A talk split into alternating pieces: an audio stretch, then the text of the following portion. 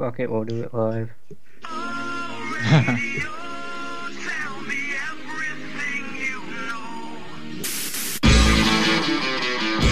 Board Wrestling Fan Radio. This is episode number 154. And, you know, we do that Mikey Whip or that uh, that Zack Ryder bit at the beginning of the show every week, and it's interesting because Zack Ryder, Zack Ryder got his opportunity because of our guest this week. Mikey Whipwreck is going to be calling in, probably about 15 minutes. So that's going to be awesome. Z Pack. Yeah, he's gonna get a Z pack. Yeah.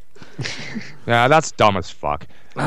It is dumb as fuck. What the fuck? All right, well let's uh let's just hop right into it. I, I, I uh, guess I guess we're we're going to go straight into it because obviously the big story this week. I mean, for Well, well, let's talk about Punk in the second hour. Let's Z Pack. That's the big Yeah, story. let's. that- That's not 15 minute conversation. That's probably the full. a no, full and and, and and I think you're absolutely right. But uh, but I, I know where you want to go, and that's uh, of course Yeah. Survivor Series. There is some Yes. truly amazing news from Survivor Series. No one will forget the first time they saw in a WWE ring the brand new Fandango. Yes. you know, my my wife uh, my wife asked me the next day. She said, "Fandango got new theme music." That's what she mentioned. That's what she said, and I said, I said, well, yeah, he's got a new like his character kind of got revamped. Ah, that sucks because we were in New Jersey when they did the when they started Fandangoing. I was like, yeah, I, I know, but then I, I saw him on Raw the next night, and I heard the theme music. I'm like, oh, it's still got the same beat, the same element They to it. remixed It's just it so you can't sing it. Yeah, you can't sing it, and they took away they took away all the things that made him goofy and actually kind of fun. So, good job And the WWE. leg drop. Yeah. Oh well. oh, of course. Oh, the- honestly, let's just not waste our time with Fandango because nobody gives a fuck about let- Fandango. yeah. there Uh, was actual, real good Did- deeds. it- It I, I, I'm asking you guys this. You guys really give that much of a fuck about Sting joining WWE in 2014? Really? Yes. Yes. totally sorry, do. I'm sorry. I quit. Okay. That's it. That's it. You, you don't watch Seriously. wrestling anyway, though, dude.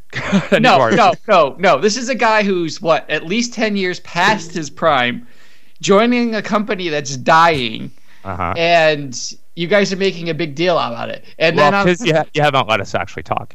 the fact of It's that, the underlying things that well, I'm gonna, I'm gonna, I'm gonna, I'm gonna do it now. So that before I get an hour break with our when we get our guests. So, um, but um, ah shit. Go J- ahead. Talk. JT's really down on us having guests on the show today. Yeah. Anyway, so obviously, the issue is not an old man coming back. It's uh, the network ploy, JT. That this was the free month. This was the big surprise, quote unquote surprise, that was obviously kind of intentionally leaked to try to drive people to continue watching the network and pay for it. And that's why it's significant. Does that make sense? Still, it, it that, that that doesn't. That still would not get me to say, "Oh, ooh, Sting's in WWE. I gotta pay for the network every Well, month."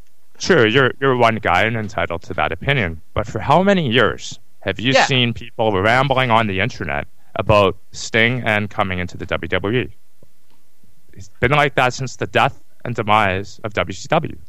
well, even Yeah, when He one WCW, guy. Yeah, he was the one guy, and this proves that this is is this is is quote quote, quote the million dollar man. Everybody has their price because you know what? Sting was the only holdout, and he finally sold out. No, that's And- one way to put it. Did- yeah, that's one took way to look at it. to Go for it. I'm sorry. It, you know, it, it, it this screams so like really. Two, this was ten years ago. You know what? Good. More. pro- If this was twenty years ago, it'd be the biggest fucking thing in the world. It's 2014, people.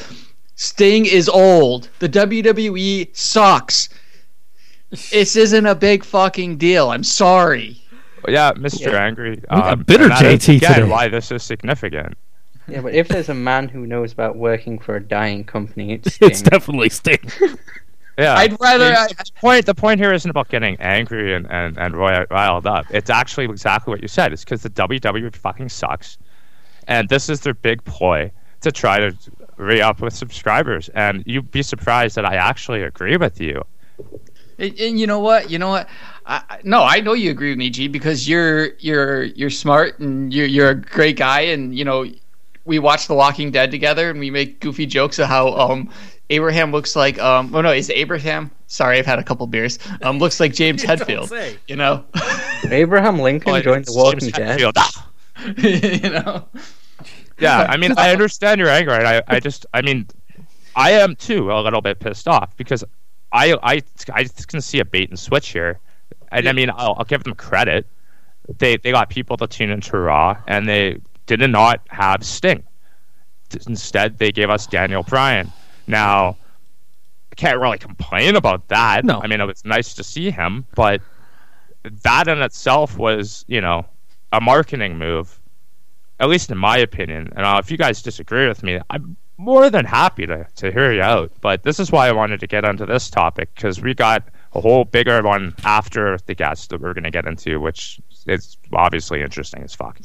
Does it have to do with the Z Pack Uh, a little bit, and the Xbox. Yeah. Well, uh, listen. I, I just want to say one quick thing about the huge subject is sometimes when stories break, we're one of the last to talk about them because we got the end of the week. Fuck you all. We're one of the first. Fuck you.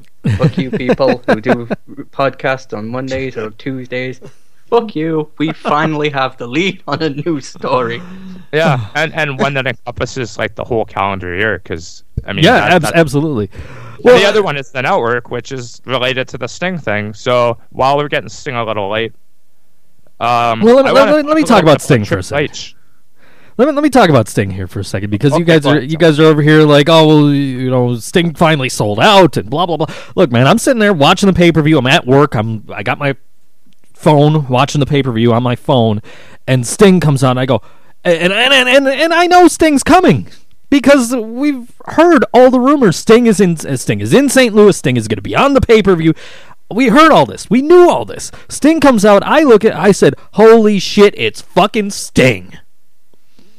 Even though I knew it was coming, holy shit, it's fucking Sting, and that's the reaction they were looking for. That's the reaction they got from me, obviously not from JT, but from me. I wanted to give him that reaction, but it had I had it spoiled.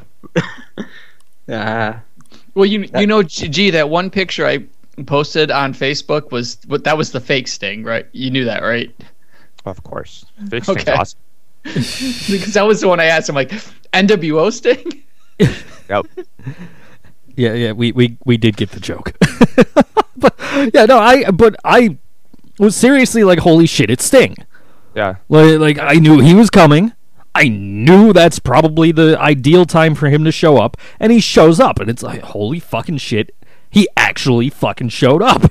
It's Sting. I, I know a few people who actually just subscribed on Sunday just to check it out, just for Sting. Whether they're going to stick around, no idea. But uh, I can attest to the fact that there certainly was interest in that regard. Which, well, of the, course, the, the anonymous GM will keep everyone interested for now. oh God. yeah, just Close. for just for that visual. There's people who just wanted that visual, and they they got it. I got chills. But what what visual do you want at uh, at WrestleMania? If he actually wrestles, because Triple H seems to be uh, ejaculating himself into It's- every it's- single uh, one timer, part timer wrestling program. I mean, who's he facing? Uh, the Rock, the Sting. It's gonna be He- it's gonna be my turn to bury Sting. What, what about Hogan? Well, for WrestleMania, Well, you know something, he's- brother. My hip might not be a bit, be available for WrestleMania, brother. Triple H, you know, is gonna just uh, just kind of put himself over at the expense of Sting. Just yeah, you know, like he did a certain other person a couple of years ago. Here in Buffalo, really no want less. Cedar and Triple H wrestling for control of the company. Well, you know, we all know it's Triple H's motto. It's just like a bag of Lay's potato chips. What Triple H will do, he'll he'll book himself in every single match.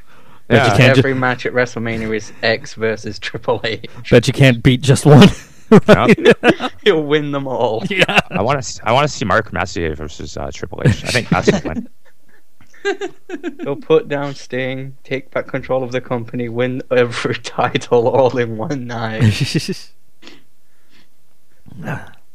WrestleMania Triple H. that was last year. They already ru- they ruined that. Yeah, they they they would be a year late. Last year would have been the been the ideal ti- time to do it. Uh, Triple Yeah. H plus one then, because they'll be in the dark main event too. yeah, well, Triple H plus one because Stephanie's got to win the women's title. no way, Triple H is gonna win the women's title. no, no, Aurora Rose is gonna win it. Yeah. Are there uh, their, their kids old enough to roll around in the ring yet? Bring back the cruiserweight. I think Aurora's the oldest. She, she might be like nine or ten. Triple H is going to knock out both Bella Twins and the entire rest of the cast of Total Divas with a sledgehammer, pin all of them, and then give the be like, "This is a gift for my daughter." that, that is one visual that would be interesting at WrestleMania was the bat versus the sledgehammer. I'm sure The they'll Sting is retire the famous for the cruiserweight. bat. Enter, enter Russo. Pole match, playa. J- Just I have her a pin pole on a Hornswoggle. match. Have her pin Hornswoggle. Bring back the cruiserweight title. well, while we're on the subject of Survivor Series, though, what, what, uh, the I I thought overall was a good show. Honestly, personally, except for the ten diva tag match or whatever the hell that was, that was terrible. The eight diva. See, I don't know. I'm I, I thought the on- that last match was excellent. The rest of it just kind of felt like Sirah versus Roz. Yeah, I was sorry to laugh. There. I was just I was looking up Triple H to find out how old his daughters are, and the first result is WWE puts an end to Triple H racism rumors with Xavier Woods, Biggie, and Kofi Kingston's faction. I'm sorry, but that is one of the most stereotypically racist factions there is. I still haven't seen SmackDown, but I know they debuted. yeah, So- they, they did debut.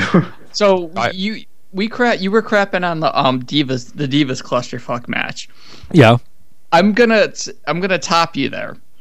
As much as we shit on the divas today, I watched the Survivor Series 1995. Okay, they had a t- uh, eight divas match. Okay, one person we knew was Alundra Blaze, aka Medusa. Right. The rest were all Japanese people that nobody knew who the fuck they were. It was probably no still. personalities, and the, the crowd. f- You could hear you could hear a mouse fart. That's how mu- how many fucks they gave. And the It- thing is, you've got okay, yeah, they they might suck at what they do, literally. Um, but they, they're at least these the, the divas at least they're trying to have some sort of a personality. You've got these these, But I these bet- Japanese I- people I- that are going like they do a, a move and they go they look at the crowd for cheers and cheers like I bet the match was far better though. The crowd, regardless. Yeah. the, the match, the match JT bad. referring to Bertha Faye, Aja Kong, uh, Tomoko Watanabe, and Lioness Asuka with Harvey Wippleman defeated Alundra Blaze, Kyoko uh, Inoue, Saki Hasegawa, and Chaparita Asari in a four-on-four Survivor Series elimination match.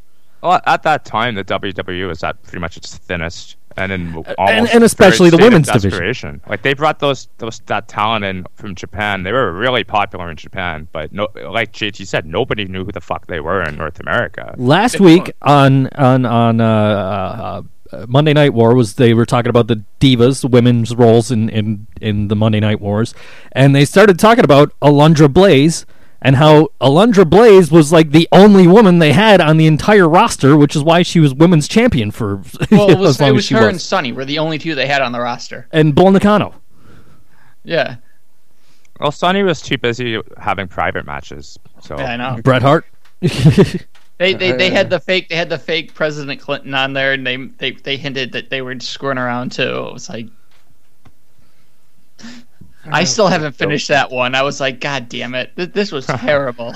I, I wish George was here right now so I could tell him that he could, if he wanted to, get uh, Sunny topless on Skype for fifty bucks. oh God, I wouldn't want to pay to see that now. Uh, well, just like with the Sting back conversation, then. maybe 14 years ago. Yeah, exactly. Well, to quote a famous song, every time I look at you, I go blind. For the record, um, Triple H's oldest daughter is eight, so she can wrestle a junior division or something. It's perfect for her to bury the Bella twins. Oh God, the Bella Twins story is mo- probably going to be winning the most atrocious storyline of the year award. I think. yeah, but it, it did give us one of the best lines on Raw that talent isn't sexually transmitted. or or, Yeah, that's true. or or the best again, the best the word perfect choice to say that line is CM Punk's wife. the best word that was ever invented on Monday Night Raw. Let's be honest. That that word's been around for ages. I'm Yeah. surprised people are only just hearing it now. I have people. I've heard people think AJ invented it. Uh, it was At clever. though. People cared about a divas match for once when there was a lesbian kiss. That's the thing is, I, well, the thing about it was the it was AJ cost Brie Bella's husband the world title the exact same way Brie Bella cost AJ the Divas title. So I thought that was a clever, uh, clever way of going about it. And now they're friends again. Yeah, yeah, that I don't get. Slave step. Slave step, folks. Uh, they did like ab- almost absolutely nothing with that whole Oh thing. Oh god, yeah, it was just terrible. That was just It a waste of a month. Been pretty fun. Yeah, they have three hours to fill on a Monday night, and they still managed to botch that. I guess Sin Cara is part of the writing team now. He must be. It's unbelievable. It's hilarious to see Sin Cara buried on SmackDown and Raw, and then you remember he's an NXT Tag Champ. yes, with Yeah. Kalisto. Lucha Dragons. Did you catch NXT this week? While we're waiting for it? I haven't for caught up here? yet. I got I got around to uh, Lucha Underground yesterday from Yeah, I, I still haven't seen line. Lucha Underground either because I haven't really had a chance to watch it. I haven't been home. Yeah, I, I managed to watch NXT. I I watch it all. I just have too much time. Did you Did you see the segment with the vaudevillains? Yeah, with the silent movie type. The silent movie and the the Lucha Dragons are trying to rob the bank or whatever. I'll admit, I did. I thought it went on too long, but I did get a kick out of some of it, like them fighting bears and shit. yeah, It was entertaining. it was cheesy. It was cheesy, but it worked. I, I think for the vaudevillains, I think that was just perfect for them. Yeah, I made Oh. sure to watch NXT, but I, I'm didn't get a sure chance. I'll check it out later. Didn't It's get a chance to watch Lucha Underground. At least watch the main event. There, there's um, once again another very innovative spot. Probably the second best match I saw this week because I haven't seen NXT yet. I, I can't say for sure, but uh, the main event's amazing. And if you miss John Morrison being innovative, there's a spot in the main event, even though he's not technically in it, that I think you'll enjoy. I just miss him in general in WWE, but at least I get to watch him on Lucha Underground. The Yeah. one problem I had with that is when he dove off the top, I really wish he'd landed on someone rather than try and shatter his knees. Oh, he he landed pretty properly. I, I he watched landed properly, videos. but I was just like, you should have landed on the giant black guy who would have cushioned your fall pretty well. I don't know. I don't know. He would have had to have dove a different direction completely because he came down feet first. I, I just checked my email. I got a popular in your network from at CM Punk. I get a negative tweet saying the most deplorable things. I check their profile. Loving Christian, God first, dad. LOL, swine, block. Ah. of course, we're we're gonna get all into that in a little bit. That's just that was a nice uh, that was a nice Thanksgiving surprise. But that was one one other very quick thing from NXT was them saying that it, it's nice that NXT watching NXT can be a great Thanksgiving tradition when this is the only year you'll be able to watch NXT on Thanksgiving. right? Because they're Yeah. SmackDown's going to be back on Thursdays next year. That's coming up pretty quick. That big. What's that move? Mid January, I think. January fifteenth, I think, is the uh, is the date on that. Yeah, they're uh, they're they're gonna be. There's gonna be some interesting shit going on. Uh, Well, well uh, that Wednesday we talked about uh, last week, although we still don't know any updates from Destination America, where TNA time slot will be. But Well, there was there's updates on tapings, but nothing on when they'll actually air or No, anything. Don't worry, they'll they'll they'll, they'll air it and then re-air it like 14 times because they have nothing on Destination America. Isn't that the channel that has like some rednecks trying to hunt uh, d- down Bigfoot? Like literally hunt him, like not to find him, but Prob- to kill I- him. Probably. I Yeah. have heard the names of some of the shows on Destination America, and they make me wish I had that channel. It all sounds so good. Did you ever notice wrestling is on these channels that just show like the worst crap, like uh, like like like The only thing I know from Spike is Endless Cops reruns. that's that's what I was gonna say. Spike has endless cops reruns. Of course, you have uh, uh, uh Answers. Well, Spike also plays Star Wars, yeah Star Wars movies relentlessly too. So yeah. And we have, uh, of course, uh, USA, which they might as well just re- rename the SVU network because that's all they ever show is SVU reruns. That's because they ended all their good programming. Yeah. You know, like Monk and Psych. You know. Yeah, yeah. yeah, I mean, yeah, like I, I swear, if I turn on USA Network right now, I will probably be watching a rerun of SVU. That's like, and my wife will fall asleep watching Raw, and she'll wake up and get into watching SVU, and it's like, okay, they might as well just change the damn name of the network to SVU instead of USA. Now, Destination America, we got guys hunting for Bigfoot. The L Well, rated. actually, they did a Survivor Man Bigfoot, where he went out and he stayed with a guy that says he claimed he saw him, and Les Stroud had a um actually camera uh, shot of somebody looking watching him. in- at the end of the episode, it's like, oh shit. It turned out to be a fucking giant Ewok. Jump, jump. Probably was. Yep. C3PO is our king. You know what? I've thought about it. Because this whole weekend, the whole Star Wars tril- teaser trailer leaked. Yeah.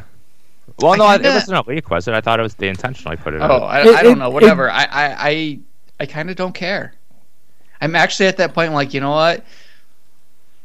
I, I'm not excited about these movies. Mostly, mostly because I think the fact of the matter is I've read a lot of the books, and the fact that they're gonna just say "fuck you" to all the time I spent reading all those books. Oh shit, that sucks. Yeah. Yeah, they're, they're gonna just wipe out the, the expanded universe. and I'm like, you know what? Screw you guys. I don't want to watch your movies.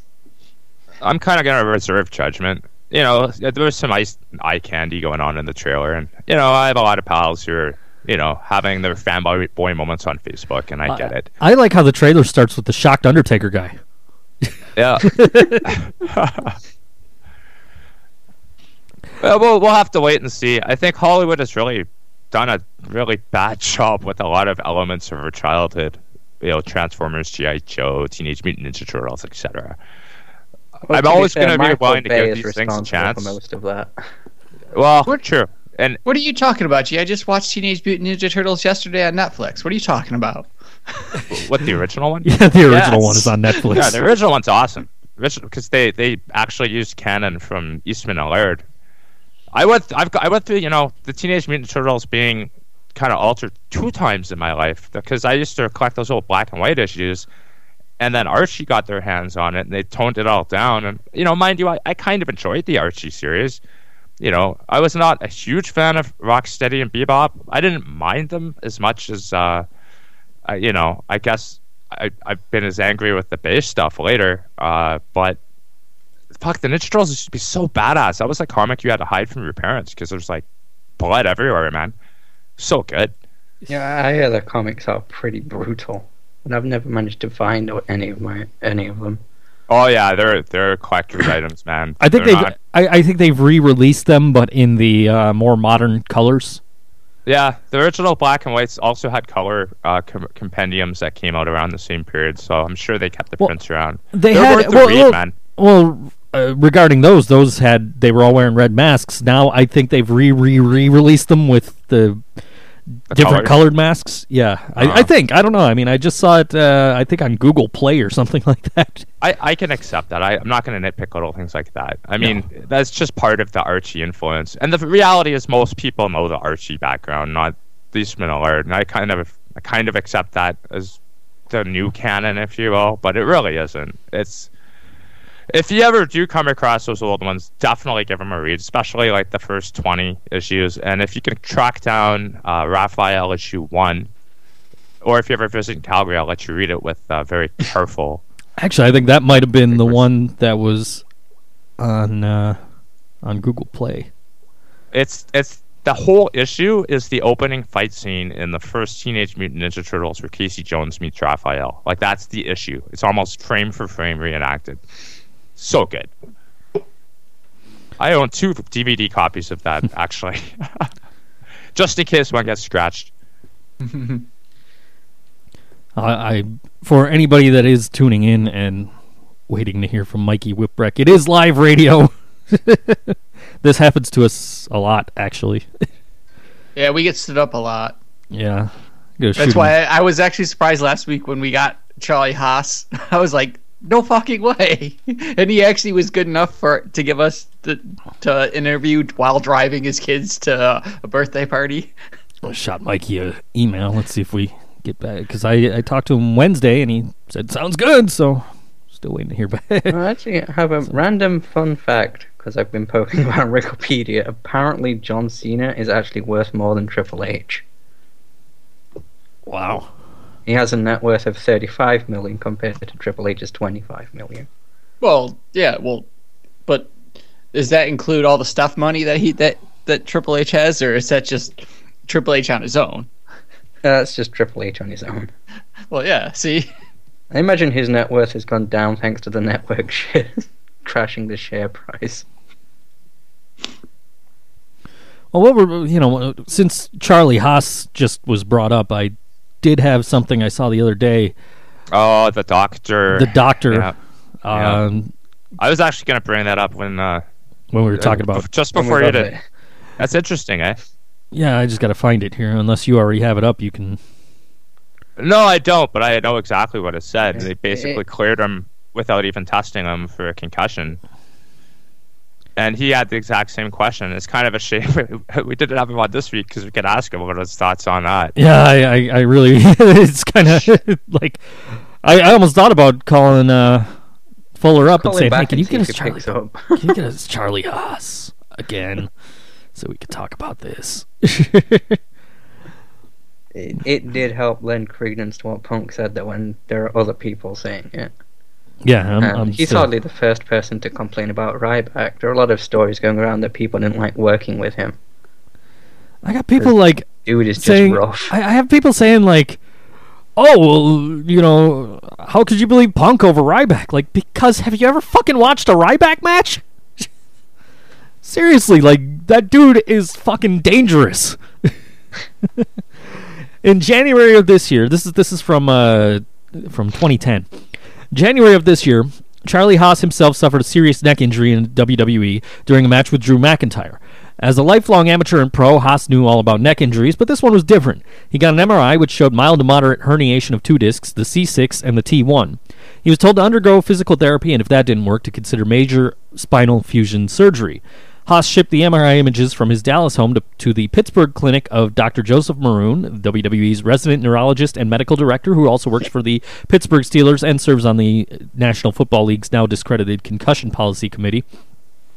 In his only remark to me that could be termed directly critical of WWE, Haas said, Maroon told me, You had a stinger, a common and casual neck nerve irritation. You're good to go. And I'm thinking, how can he make that diagnosis from Pittsburgh? Haas had physical therapy, but it didn't take. On February 26, 2010, WWE cut him. He's a realist. He knows that he was always typecast as a utility wrestler, technic- uh, technically skilled and able to make the top guys look good, and to teach the younger guys how to work. As a non-main eventer, he was prone to release. But there, there you go. There's the, uh, you know, there, there's further uh, information into this Dr. Joseph Maroon that CM Punk was uh, was talking about on this uh, podcast. that We're going to be talking about in a in a little while. I'm just waiting to see if maybe Mikey Whipwreck will get back to us because he uh, he did say he was calling. Like I said, live radio. You promote things, and sometimes things don't work. I guess they're putting card subject to change under the uh, under the Facebook uh, group profile things, you know, Facebook uh, page header profile image, whatever. we won't be offering refunds though. yeah, it's not like John Cena didn't show up for the show. Do you, do you guys have the group? The, the does that? Do any of you have the document up? I have the Yeah. doc yeah. Does it have the chic tweets in there? Uh, no, let No. me refresh. Because No, I did doesn't. them. I did them, and then the, it they disappeared. Yeah, it's in Yeah, I the don't previous have version. them. Just, That's weird. Just click on your update for the previous version when we get to the sheet tweets. Well, I'll just I'm just going through and putting them, trying to put them back in. Oh yeah, it's it's easy. Just right click open your previous edit, copy, paste them into the current, and Okay, you're wait. done. Wait, wait, wait, wait, wait, Huh? Yeah, what was that again? Go to your update from 40 minutes ago, copy your chic tweets, and just paste them in again and save them. Because I think what might have happened is I think uh, I think maybe uh, G was updating at the same time you did, Yes, that's what was. I noticed that. Hello. We're here. We're Okay, here. just want to make We're sure. here. Okay. We're here. We didn't. knock, knock. You're not there. You're, you're not Okay, gone. so We're still updates here. from order 40 minutes ago and do what? Copy and paste them into the into the current document and just save them, and then that way we'll have them. Oh, okay. There we go. Okay, I got them. I think it's. I think they're the same ones. I just thought I I've got them up here now, so I don't have to worry about it. Don't. I'm not even going to worry about it. Copy and paste them. I've got. I've got it up here. So. So. Doc talk every Sunday. yeah. So. So. Uh, what else? What do we? Anything else we want to talk about? Do you want to talk, the, talk about the anonymous GM? Let's talk about the anonymous GM Because I got some GM talk. If you want to talk about it. I can honestly say I marked out. I Are popped you when ser- I really? I I I kind of went, you know, like seriously, we uh, established. e- Everybody knows who the anonymous GM is, right? Yes, Hornswoggle. It was Hornswoggle. Okay. Now they're going on .com and they're saying, "Will we finally find out who the anonymous Raw GM is?" Are you fucking serious? Like, like, like, really? Is this is this something that we're not supposed to remember now because it happened Yes. how how like two years ago? Of course. Yes. It's Stir into the Men in Black flashy pen. The, the anonymous GM reveal never happened. Yeah, that, that's how they book, man. We know this. We, Well, think we- I, I, m- uh, the reason why I was bringing this up is because I, if, I don't know if you guys covered this already, but I have Jericho's new book, "The Best in the World." At, and at what I have, no idea.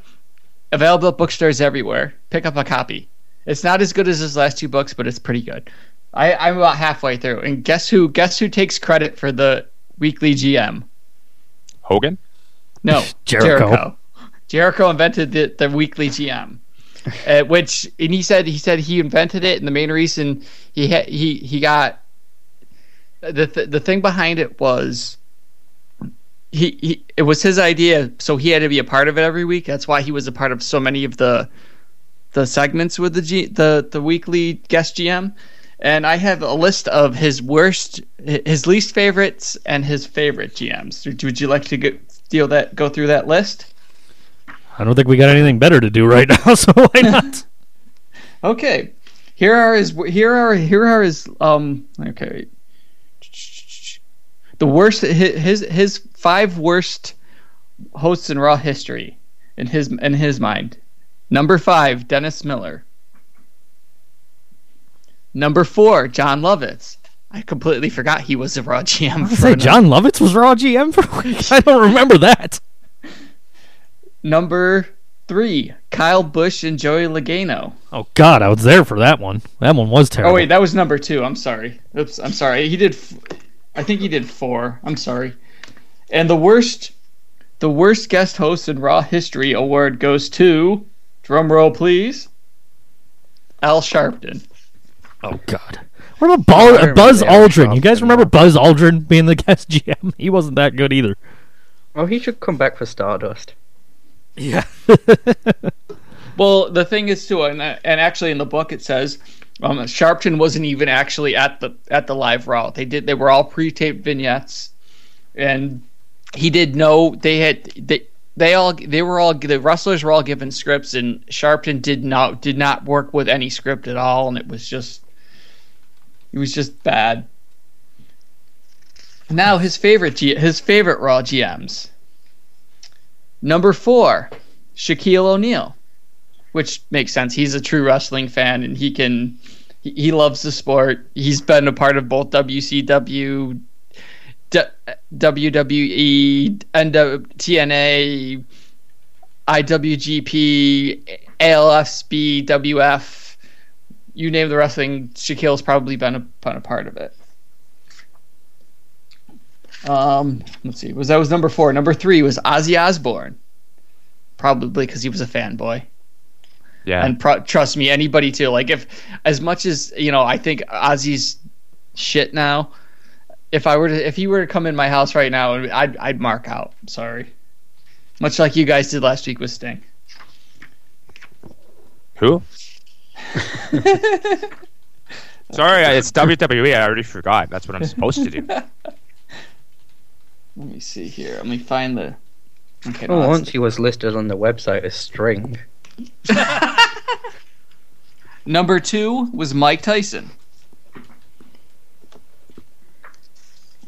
And the number one, his most favorite. Can you guys? Can, I, I'm gonna have you guys guess this one. Do you think? I'm gonna Who- guess Hugh Jackman. Bob Barker.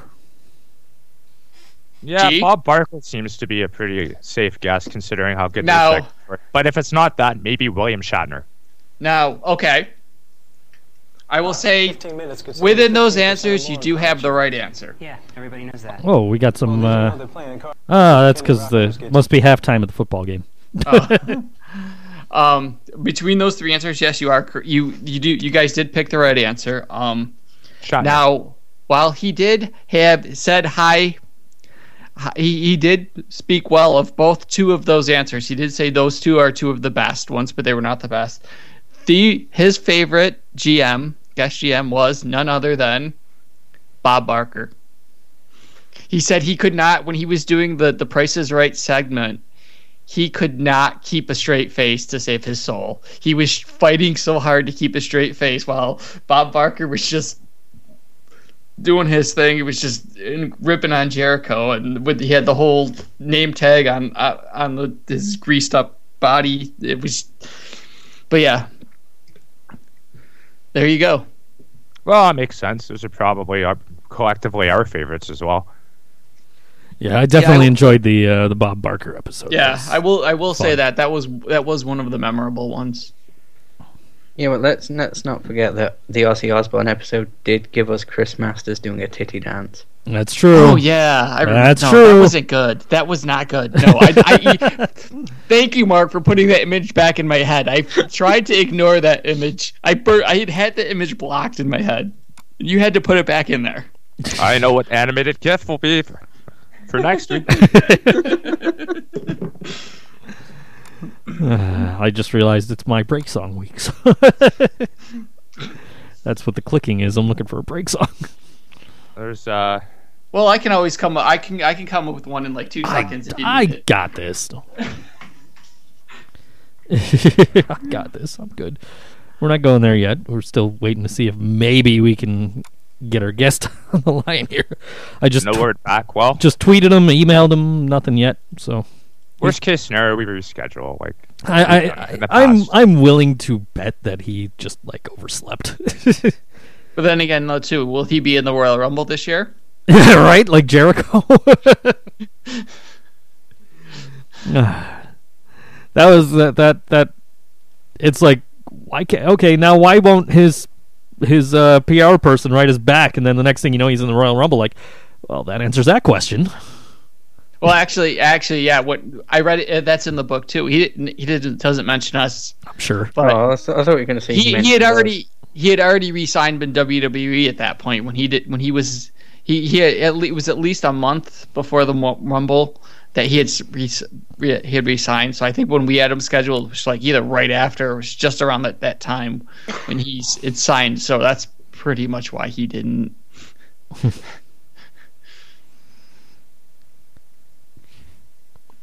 Uh, I'm just looking for a long enough song for a decent break song. all right. It's amazing how I got many headings in the John Cena article include the words WWE Championship. yeah, I'm sure. I'm sure. Uh, yeah. I, don't know, I just um yeah, I've been meaning to get Jericho's book. I just haven't felt like parting with money. I, I got it for my birthday. See, the best ah, part about that is it came right out, right out, right out. It came out right at birthday time, so I was like, that was on the birthday list. It was on the Amazon birthday list. So here you go. That works. So I'm looking for it now. I'm probably going to get the Kindle version and read it tonight on the way to work or something. I've actually got some extra money this week for once. Which will change next week because we got snowed in and my wife didn't work for a week. So that kind of sucks. well, Huh. huh. Global Force Wrestling signs. Wait for it. Try to count to ten. Math professor. Scott Steiner. Nice. I'm not kidding. There's a video on Reddit right now. Oh, um, Road to the Tokyo Dome, January 4th. Scott Steiner. The fans want something different. That's fucked up. Well, please tell me he's on that card. He is. Yes. He will be wrestling in Japan or doing something. Um, January 4th live. Called by Jim Ross. nice. Fuck That- out! That ought to be interesting. But how much better would have Sting's appearance have been if Jim Ross was calling it? Well, of course, everything's better with Jim Ross. Well, that's true. Hell, I watched that boxing match just because Jim Ross was calling it earlier in the year. I went out of my way to check out a real shitty MMA uh, card just because Jim Ross was calling it with Chael Sonnen, which actually was a double whammy of awesome. That's fucking crazy. I wonder what Steiner's going to be doing. That's insane. That's breaking. That just came out 17 minutes ago. I'm on our, our Twitter right now. I'm looking at the uh, replies page here, and uh, we got a tweet from Andrew J. Reimers last week. It said, "My name was literally in the same sentence as Joel Gertner's. Therefore, life is a success." Uh, at Board Wrestling Fan at MXW Wrestling, which is Joel Gertner. Hashtag ECW. Great interview, and it was retweeted tweeted by Joel Gertner, of course, and Bat Nipples. Gotta love Twitter. That was a good song. I had a Nichols. bail at the end of it. That was like basically my cutoff point. Um, Yeah, no, that's uh, and that's understandable. I, I did listen to the entire thing. I, I enjoyed how he was dropping in all these like sad moments in wrestling just subtly. I, I thought that was clever. Oh, it was great. And Andrew's going to be back soon. He uh, he's looking forward to actually being in studio with us to perform. Uh, he he actually had a couple of other songs he was going to perform, but uh, unfortunately, the uh, snow keeping us in and it also kept him out, so uh, he wasn't able to make it. He'll be back. I don't know when. Haven't decided that yet, but he will be back. And next week we have uh, what's the guy's name? Alfonso. Is that his name? From Quote unquote. from Heelbook, yeah. He's, he seems pretty pretty sharp witted in the emails. So I and he said uh, if he comes on, he's more inclined to want to just chat wrestling as opposed to being like a straight up interview. So it should be a good a guy to jump on in a more of a panel style episode. I think that's good. I think maybe I email the other guy that wanted to be on next week, and we have Alfonso as more of a guest host. But from the sounds of it, I, I talked to him about you know how we can do the show and how we we're always willing to change things as we are doing right now. Uh, Of course. well, fine. when we have these guests booked, the card is always subject to change here, and we always have to kind of improv a little bit to, just to see if maybe he's going to call.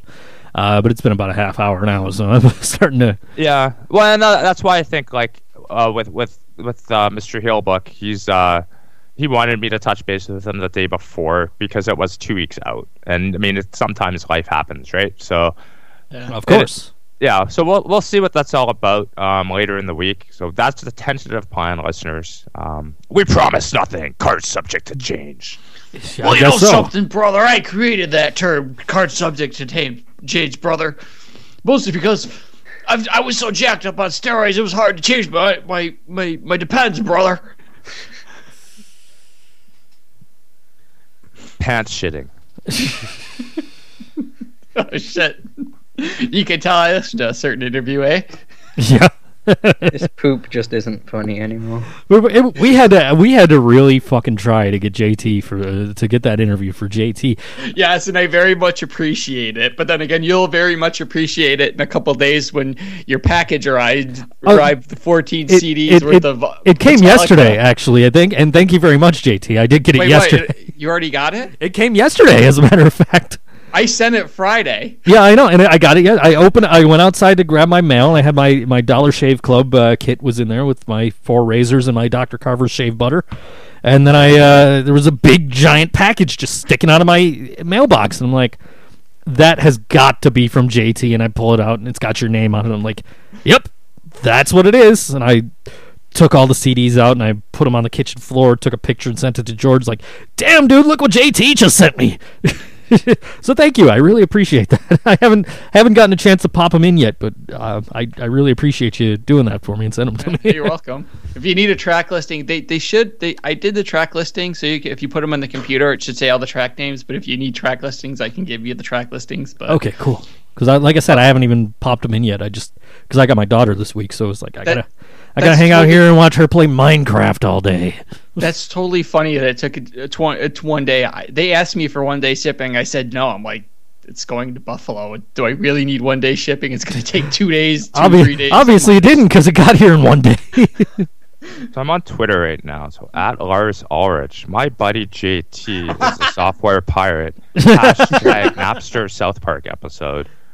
Yeah, but you you know you forgot. yeah, but you forget you forgot. G in 2008 when Death Magnetic came out, Lars downloaded it because all right, Yeah. he downloaded it off the internet. So I know that they, they gave up the mountain to die on years ago, but it's still fun to get a Napster reference in in 2014.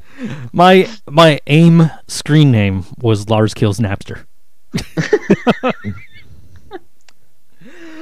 my my I buddy my buddy site. Turtle and I would always would always shoot pool when we were in college, and I would always be wearing a Metallica T-shirt, and he'd always be wearing a Napster T-shirt. it's like yeah, Metallica versus Napster. But uh, yeah. I'm going to assume that maybe Mikey Whipwreck like overslept or something because we still haven't heard from him. yeah, So uh, I think what we'll do is we'll throw it to a break song, and um, from there we'll uh, from there we'll uh, I don't know figure it out from there. we'll come back. We'll start talking about other stuff. If he calls during the break song, though, I will cut the break song, pick up, and answer. But uh, at this point, I'm thinking he probably like overslept or something. We'll hear back from him soon, I'm sure. Uh, but since it's my break song, and I've been obsessed with these this band's two albums lately, I decided to go with "The Pretty Reckless" and one of their singles from their latest album. In fact, the title track, uh, is the song "Going to Hell." So uh, that gives you guys about four and a half minutes. all right, cool. And here it is, whenever it starts on Board Wrestling Fan Radio, because we love technology. There it is.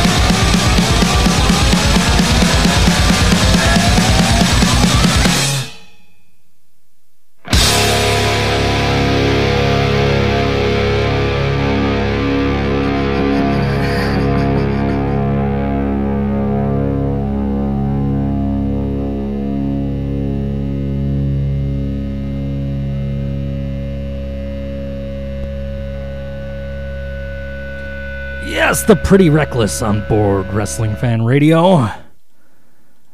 Still no word from Mikey Whipwreck, so I'm assuming he's not calling today. We'll, we'll try to get him some other time, I, I guess.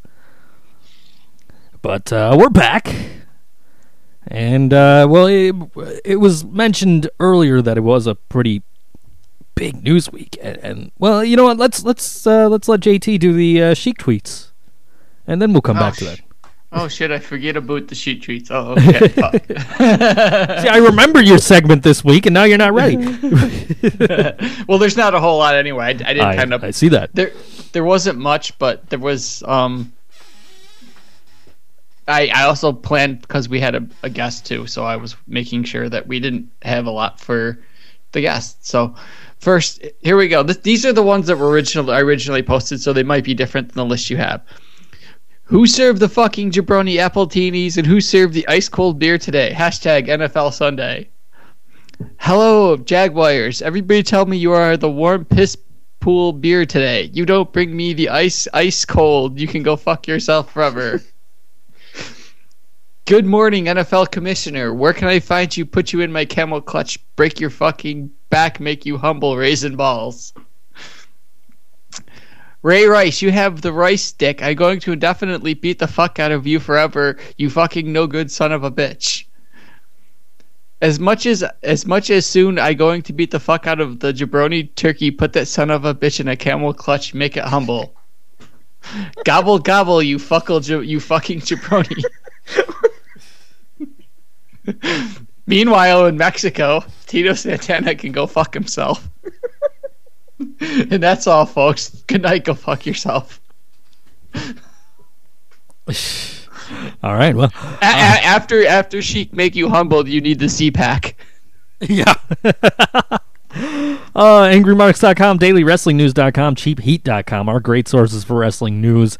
Uh, Alice at RWR, thank you so much for getting Joel Gertner on our show last week for helping us, and, and he was a great guest uh, for sure. Um, and of course, our boys at, at Booker T's. Uh, and and Chris especially his uh, I- guess his mom got into a car accident or something and she's okay so we're glad to hear that. Uh, but uh, you know, shout outs to all of them. Uh, we've got news from uh, Mets fan forever. That's a, a Reddit user that uh, has a lot of insight into WWE. And he says, "There's one thing worth mentioning this week." Or, or, or we say there's one thing worth mentioning this week from Mets fans, to quote Michael Cole, and I quote: I have been told the promoters have been told not to book the Hardy Boys versus the Briscoes versus the Young Bucks because ROH is planning to feature that first time ever match at one of the WrestleMania weekend shows. Besides Final Battle, ROH considers that weekend their second biggest of the year and really want to feature a top match. If for any reason this match changes, it will only be because Destination America and TNA have a deal to not feature any TNA talent on any other indie shows. But as of right now, it is highly unlikely. Uh, and this is all from the same source that gave him info on the uh, Red Dragon and the recent success in Japan. Yeah, but I think because that sounds like a pretty good match to me. I, I would watch it. I would. Would definitely be a good match. Absolutely. But uh, as it is November 30th and the end of a certain month, I must ask you a question. I think it's time that we address the elephant in the room. And before we get into all the bullets and notes, let's just talk about your first overall impression when you found out this particular Art of Wrestling podcast dropped unannounced on Thursday. And were you collectively uh, also as shocked that it came out just as randomly as I was, considering we've been waiting almost a full year for something from a Mr. CM Punk. Well, I just I, I noticed it right at midnight on on the uh, on Thanksgiving morning here in the states, and it was holy shit. Wait a minute, what CM Punk is doing? I, I had actually heard of it, heard about it about five minutes sooner, and then I saw that it was available, and it's like, oh shit, I have to watch this. But I was watching something else. Uh, I, I don't remember what, but I was watching something else on my tablet or, or something. And um, in fact, I was watching uh, I Am Santa Claus featuring Mick Foley, which is available on Netflix. Um, and then I then I got the the you know, CM Punk is going to be on Art of Wrestling. Like, oh shit. CM Punk is going to tell all on Art of Wrestling. Like, oh shit. Art of Wrestling is now available. Like, oh shit. I have to download that as soon as I'm done watching this movie.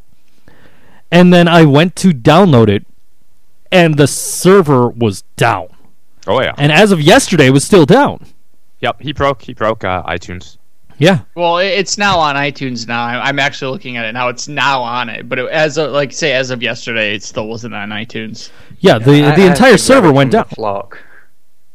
The entire Yeah, server there, went down. there's some other links got thankfully put up because I didn't. I wasn't able to get it up iTunes. Well, I, either. I, I had to like go say, to. Uh, thanks to Joe working hard, working, getting it to me on Friday. I was able to listen to it. I appreciate it again. I will say thank you again, Joe. Yeah, I saw your request for it, but I was uh, stuck in work, um, and it was in my car on my iPod. I was like, shit, I, Yeah, it's I- right outside, but I, I can't legally leave the room I'm in I due to was the nature of my work. So I, I was trying to send it to you through email, but it was so big. It's like, nope, you can't do it. Like, oh fuck. All right, fine. I'll just, you know, I'll, I'll send it some other way. And then I couldn't find any other way to send it from my tablet, so I had to put it on my computer. Then I tried to send it to you, and then it's like, I tried to run FileZilla on the older computer here, and it says, nope, you need Windows Vista or greater, and this one's still got Windows XP. It's not my computer, so I can't upgrade it. So it's like, okay, now what? So I had to get a different FTP client, and I uploaded it to our server just so you could get it. Uh, but there was uh, there was the YouTube link was there. The the link that was in the flock wouldn't work for me. Like that one went down too. It was incredibly difficult to get a copy of that podcast, but I, I wound up going through uh, what's been affectionately called as the original network, and uh, and got it that way and I listened to it at work while I was putting out breakfast and everything. I'm just carrying my tablet around with me, listening to this podcast, and I thought I, it's just like I was hooked on every word. It was it was fascinating, the whole thing, and just because you've been waiting so long for it. So, what was the reaction from anybody else? Well, this was the second time I've actually listened to Colt's podcast, and I found it hilarious. He started with it with a plug for the WWE game. Yeah, it uh, was at that point- The, the podcast was brought to you by 2K15.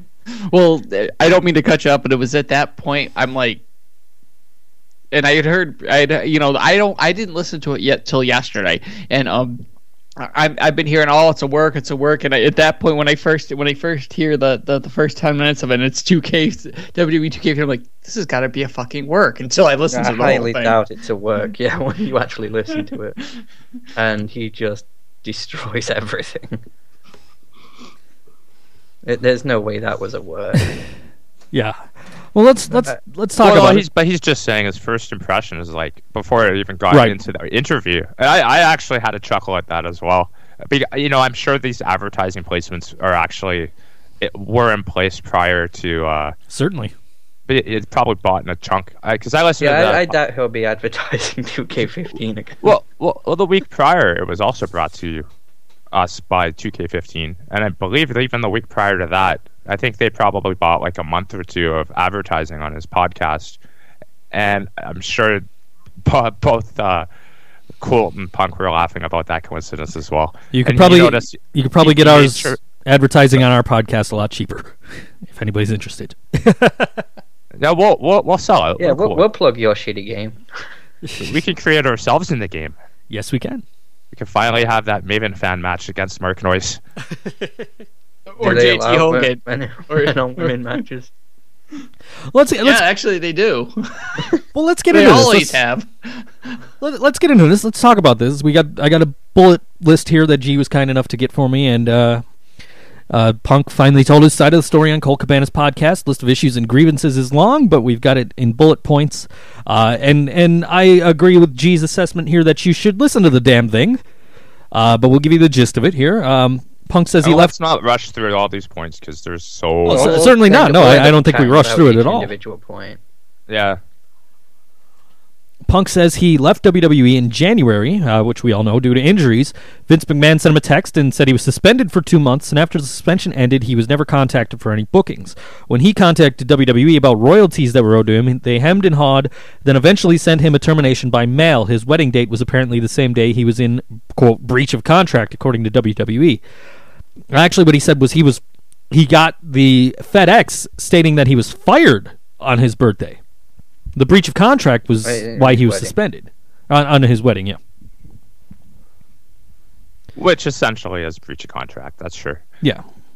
that that was uh, one of the one of the, the interesting things about this is there was a Michael Hayes tweet, and I, I neglected to get it into uh, our list here. And or not was that Michael? No, it was Road Dog, and Road Dog who said something along the lines of, "If CM Punk's wedding was supposed to be a big secret, how would they know to, to send this contract?" And my immediate reaction to that was like, "Are you fucking stupid, Road Dog?" or are you're just being the corporate shell here. Um, you know, we have to take everything in this interview as a grain of salt because it is one side of the story. But that argument that no one knew, that's bullshit. Like Yeah, AJ, AJ would have had to works schedule time off of work. So same with all the guests to go to the wedding. Of course they would know. Sorry, go ahead. Oh, exactly. I, I just found that one baffling. Like there there is some cer- certainly there is a lot of truth in this in this interview. This but there's also been some interesting damage control. I got some of it in the news, but if I missed something, bring it up, please. It has to been any damage control. I only know There- that one little statement. Yeah, the WWE released a statement, a- and it was just a generic statement. I, I would say, uh, just based on what it was. But we'll we'll get to that in a few minutes. Uh, but uh, another thing Punk says in the interview, he was working with broken ribs, uh, a concussion, injured knees. Uh, and during the November 2013 European tour, he was throwing up and dry heaving after every match. And the medication they gave him, uh, the Z-Packs, which we'll definitely talk about in a few minutes, uh, they gave him, they made, they made him literally poop himself in the ring during a match that he worked on SmackDown. And, and one of the funny things I thought was about the interview was he was talking about he he posted on Twitter that he you know watch me watch me shit myself on SmackDown, and they yelled at him for using the word shit. On Family Twitter. friendly. He had to come on. delete it, and that, that this, then he tweeted out, "This poop isn't funny anymore." Yeah, It's family friendly. Come on, you can't say shit. Fa- fa- families don't say shit. yeah, that's the thing. Like my family, like shit was not a swear word. Shit was what you did when you went to the bathroom. Well, I, I dude, dude, I grew up hearing shit every all the time. It's not not like I really care. I, you know, I, I- I grew up. You know, they say, um, shit. What was it? What was the? What we was just it? said shit again. ah, shit. What was it? What what what was it that they said in, in the misery? Um, I was a slum. I was a slum kid. That's how they talked. That yeah, that's. I grew up with it. That's how we talked. Right. in the slums. You know. I, I'm okay. I wasn't a slum kid. I'm a trailer park kid. So you know that's how we talked in the trailer park. This is CM Punk. This is the edgiest freaking character you've got at this time. And you want him, what do you want him to do? Go on Twitter and say, oops, I pooped my pants? Come on. Let him. Poop oh, my oh, pants. yeah. Poop me pants. what? What? What? What's on it? Hey, he's the Rod Stewart of WWE now. Uh, uh, Punk says that their concussion testing is a joke because he suffered a concussion at the Royal Rumble, but was medically cleared to work the very next day. That's the point he decided he was going home. Uh, which, uh, you know, hey, I would too. Hey, you have a concussion, but you passed our test, so get the hell out there and wrestle. Yeah, wasn't that the he also he took a concussion test while listening to music and playing on his tablet or something? Yeah, Yeah, he. I think he said he tweeted Colt Cabana during the test. Yeah, tweeting. Yeah, that's right. I, I thought it was like you know, it's like, uh, yeah. Hi, everybody. The- yeah, those concussion tests. He mentioned that uh, after they took the test at one point, he was like, "Well, now you want to go and run the fucking ropes." And I, I, I, realized uh, at that point that like, I think I'm sold on this doctor being a sham. I, like that makes no sense. Professional sports with concussion treatments, once they, they take it, if they've clearly failed it, yeah. they don't they don't ask the guy to go out and No. skate or run run the gridiron. No, certainly not. Hi, everybody. Yeah, I'm WWE's new concussion doctor. yeah. I think WWE called one eight hundred Doctorb. The extra B is for bargain. See, I, I'm Wikipediaing it on. Uh, God damn it! And it says right here that I can do self-diagnosis. Get him out there. Wikipedia said it. It's true. God damn it! I am the president of the United States. I just put that in there. Uh, Punk buried Triple H for derailing his momentum in 2011. Says he told off Vince McMahon for not having Daniel Bryan booked in the main event of WrestleMania 30, which eventually did happen. Um, he really was shitting on that uh, Dave Batista versus Randy Orton main event that was originally supposed to be the main event for WrestleMania. Which, of course, you know, Punk was not happy about. and Nobody, nobody was happy about. Who was happy about Dave Batista versus Randy Orton for WrestleMania? We certainly weren't. I was. Well, we certainly weren't here. That's that's for sure. it was it was notable too that you know when when Punk was talking about a lot of people have been critical about you know him saying oh I should be in the main event I should have been in the main event and all that and you know he kept putting over guys that were not returning and then what? But I I like that he he went out of his way to mention that like I might have not got my main event but I'm, he was really glad that Daniel Bryan got it. Because like I it's kind of hard not to get like you know a positive reaction I guess from the community. And I mean going into this I, I try to remain unbiased as possible but shit it's like he he he took time often in the podcast to like not make it about himself and, and point out some of the the work other people you know did in the company. And he talked about Dave as well about chatting with him about MMA training and then and this topic as well. And it didn't really seem like he was trying to throw most of the workers under the bus. Um, rather praise the guys who probably have stories. In some cases we are not privy to. Well, Uh, we- I, I, we're we're in a group on Facebook, and somebody had posted um, a tweet from The Rock from a few years ago. that was me Oh yeah, okay. And and the tweet says basically, you know, you're not the main event because you don't draw like I do. And I commented that I was at WrestleMania 29, which was headlined by The Rock versus John Cena for the WWE Championship, which was uh, the WrestleMania that CM Punk was adamant he should have been headlining, and and certainly did have the best match of the show with the Undertaker. Mm-hmm. And I I was at that WrestleMania and I said specifically I was there for CM Punk. I didn't give a fuck about The Rock and John Cena. I wanted to go home early. The only reason I stayed was because my wife was like, "Oh no, we paid for the tickets. We should stay and watch John Cena and The Rock." Like, I don't fucking want to sit here in the freezing cold and watch these two guys I don't give a shit about. Let's go back to the hotel, get some rest, go out sightseeing tomorrow, and go to Raw. you know? But we stayed. We watched that match, and I really wish I hadn't because it wasn't that good. And Punk stole the show, just like he said. And I, I you know, he should have been the main event. And I, I, and I believe he pointed out that if they would have kept going, if he didn't lose to the Rock at the Royal Rumble, and then again at Elimination Chamber, that it would have been about 500 days that he was WWE champion if he would have went to a triple threat match with The Rock and John Cena. yeah And he flat out said, I don't care if I would have won the match. Just, I should have been in the match. And I think he's right. Oh, I, I agree 100% with you. You know, like we've had, I mean, an interesting year with the punk issue, and a big part of it was the silence. You know, we've made fun of him about being a Walking Dead enthusiast and all that.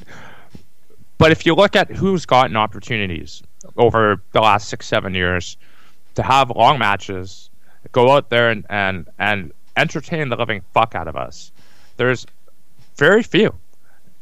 CM Punk is easily in, in the top three, if not some would argue number one amongst those guys. If if anything, like he has a very solid ground to make statements about deserving to be in the main event based on his actual demonstration of his abilities and the fan and crowd reaction that he's gotten over that period of time. As much as uh, you know, he's right to be critical of not having programs to work with these part timer guys. Who who did you tune in to watch on on Raw? Honestly, you know, during the period that he was at his, at the t- near the top or at the top, him, Dan- Daniel Bryan. A little later, it would be the Shield. Sure as fuck was it, you know, to watch like the millionth Kane and Randy Orton matches and John Cena most of the time. Let me, he let me, let me ask you this. Let, let's talk about John Cena for a second. Uh, over the last five years, let's let's just throw out a number. Five years. What was Cena's best match in the last five years? CM Punk. I, w- I would venture to say the match he had with Punk on Monday Night Raw with the pile driver. with the pile driver. Yeah, that match. was a I think that was match. that was probably John Cena's best match, probably in his entire career. Well, it's up there. I, I don't remember all of them, but I, I'll certainly agree that. it's I, I would say that one and the the hour long match he had on Raw with Shawn Michaels a few years ago Mm-hmm. are probably his best two matches. And it's not it's not because John Cena is a great worker. It's because he had two guys in there that made him look like a great worker, and that's CM Punk and, and Shawn Michaels. So I mean, and that was the uh, best Cena match I've seen. And I used to like Cena back when he was a face, uh, back when he was a heel and, and doing the rap thing. I used to I used to be a fan. I have the Word Life T-shirt, and I'm sure Maven fan will make fun of me for that sometime along the along the course of the week. Whee! Yeah, I, I got the spinner belt. Yep.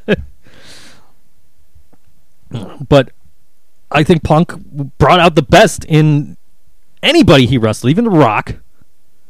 You know, Brock Lesnar, Triple H, any of them. And that's not to d- discount the ability of a Triple H or a Brock Lesnar. There's only one guy in the company left that is given those opportunities. Not to say there aren't other guys who are capable of it, and he's he's injured, You're you're referring to Daniel Bryan. of course. I mean, I, I'm quite confident that if they allowed a guy like Cesaro to have that spot, he could do the same thing. Yeah, that's uh, that's exactly where I was going to go with that. Was I was going to ask you what you thought of, of Cesaro if given the opportunity. I think Cesaro would be the guy that could do that. I think so, as well as I think Dean Ambrose and Seth Rollins just as much are capable as well. And Sami And- Zayn and it- when he comes up. A very common thread between all these guys, Yeah, indie absolutely, darlings. All absolutely. the people that love to criticize the indie darling side of it. Proof's in the pudding, man. Yeah, I mean these are the guys that that people want to watch wrestle. They may not be the promo guys. You know what I mean? But those are the guys that I would pay to see wrestle. I would go to an indie show to see those guys because I know they're going to put on a hell of a wrestling match. Not because they're going to come out and they're going to talk for 45 minutes, which Survivor Series, by the way, the first match started about 25 minutes into it. Yeah, yeah. I, I did catch the first hour, and then I had it. I had it on, on streaming on my computer while JT and I were watching the, uh, the Walking Dead there. So I kind of had an idea of what was going on throughout the pay per view, and we, you know, we even both of us were talking about when Sting came out as well. Um, I ended up going back to watch that that uh, final event, final match one more time because I knew it was good. I just my attention was clearly elsewhere. Uh, anyway, I'm on a tangent. That's all I, hope, it's all I wish CM Punk Let's- was on The Talking Dead tonight. God damn it. Yeah. God damn it. Yeah. All right, Let's let's let's continue. Punk says Dr. Chris Amann of WWE willfully ignored a MRSA infection that had caused a swollen lump on his back. A second doctor diagnosed the lump and was stunned that he had been wrestling with the infection for months, saying Punk, quote, should be dead.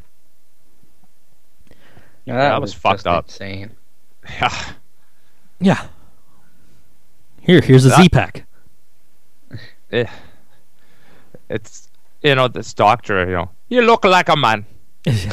Punk uh, Punk was adamant on the on the on the art of wrestling, saying, you know, cut this thing out of me. I've seen you do it for other guys. Cut this thing out of me. And so, the, and the guy's like, no, no, no, it's fine, it's fine, it's fine. So Punk leaves, and he says, my wife says go to her doctor. So I went to her doctor, and he said, dude, what the fuck, you know. And, and so yeah, there you go. That's that's that's a damning accusation.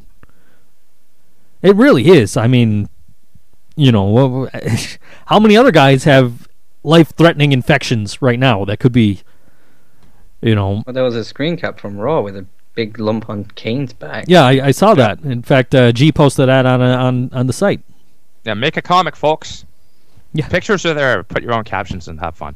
Yeah, the the that, that's a really good point. How many other guys? And how also to comment back on the the Haas thing. Um, how many other stories have either been forgotten about and will resurface or will come out? You know, with this guy. I mean, th- this this is a classic example of privatization of medical practice being flawed.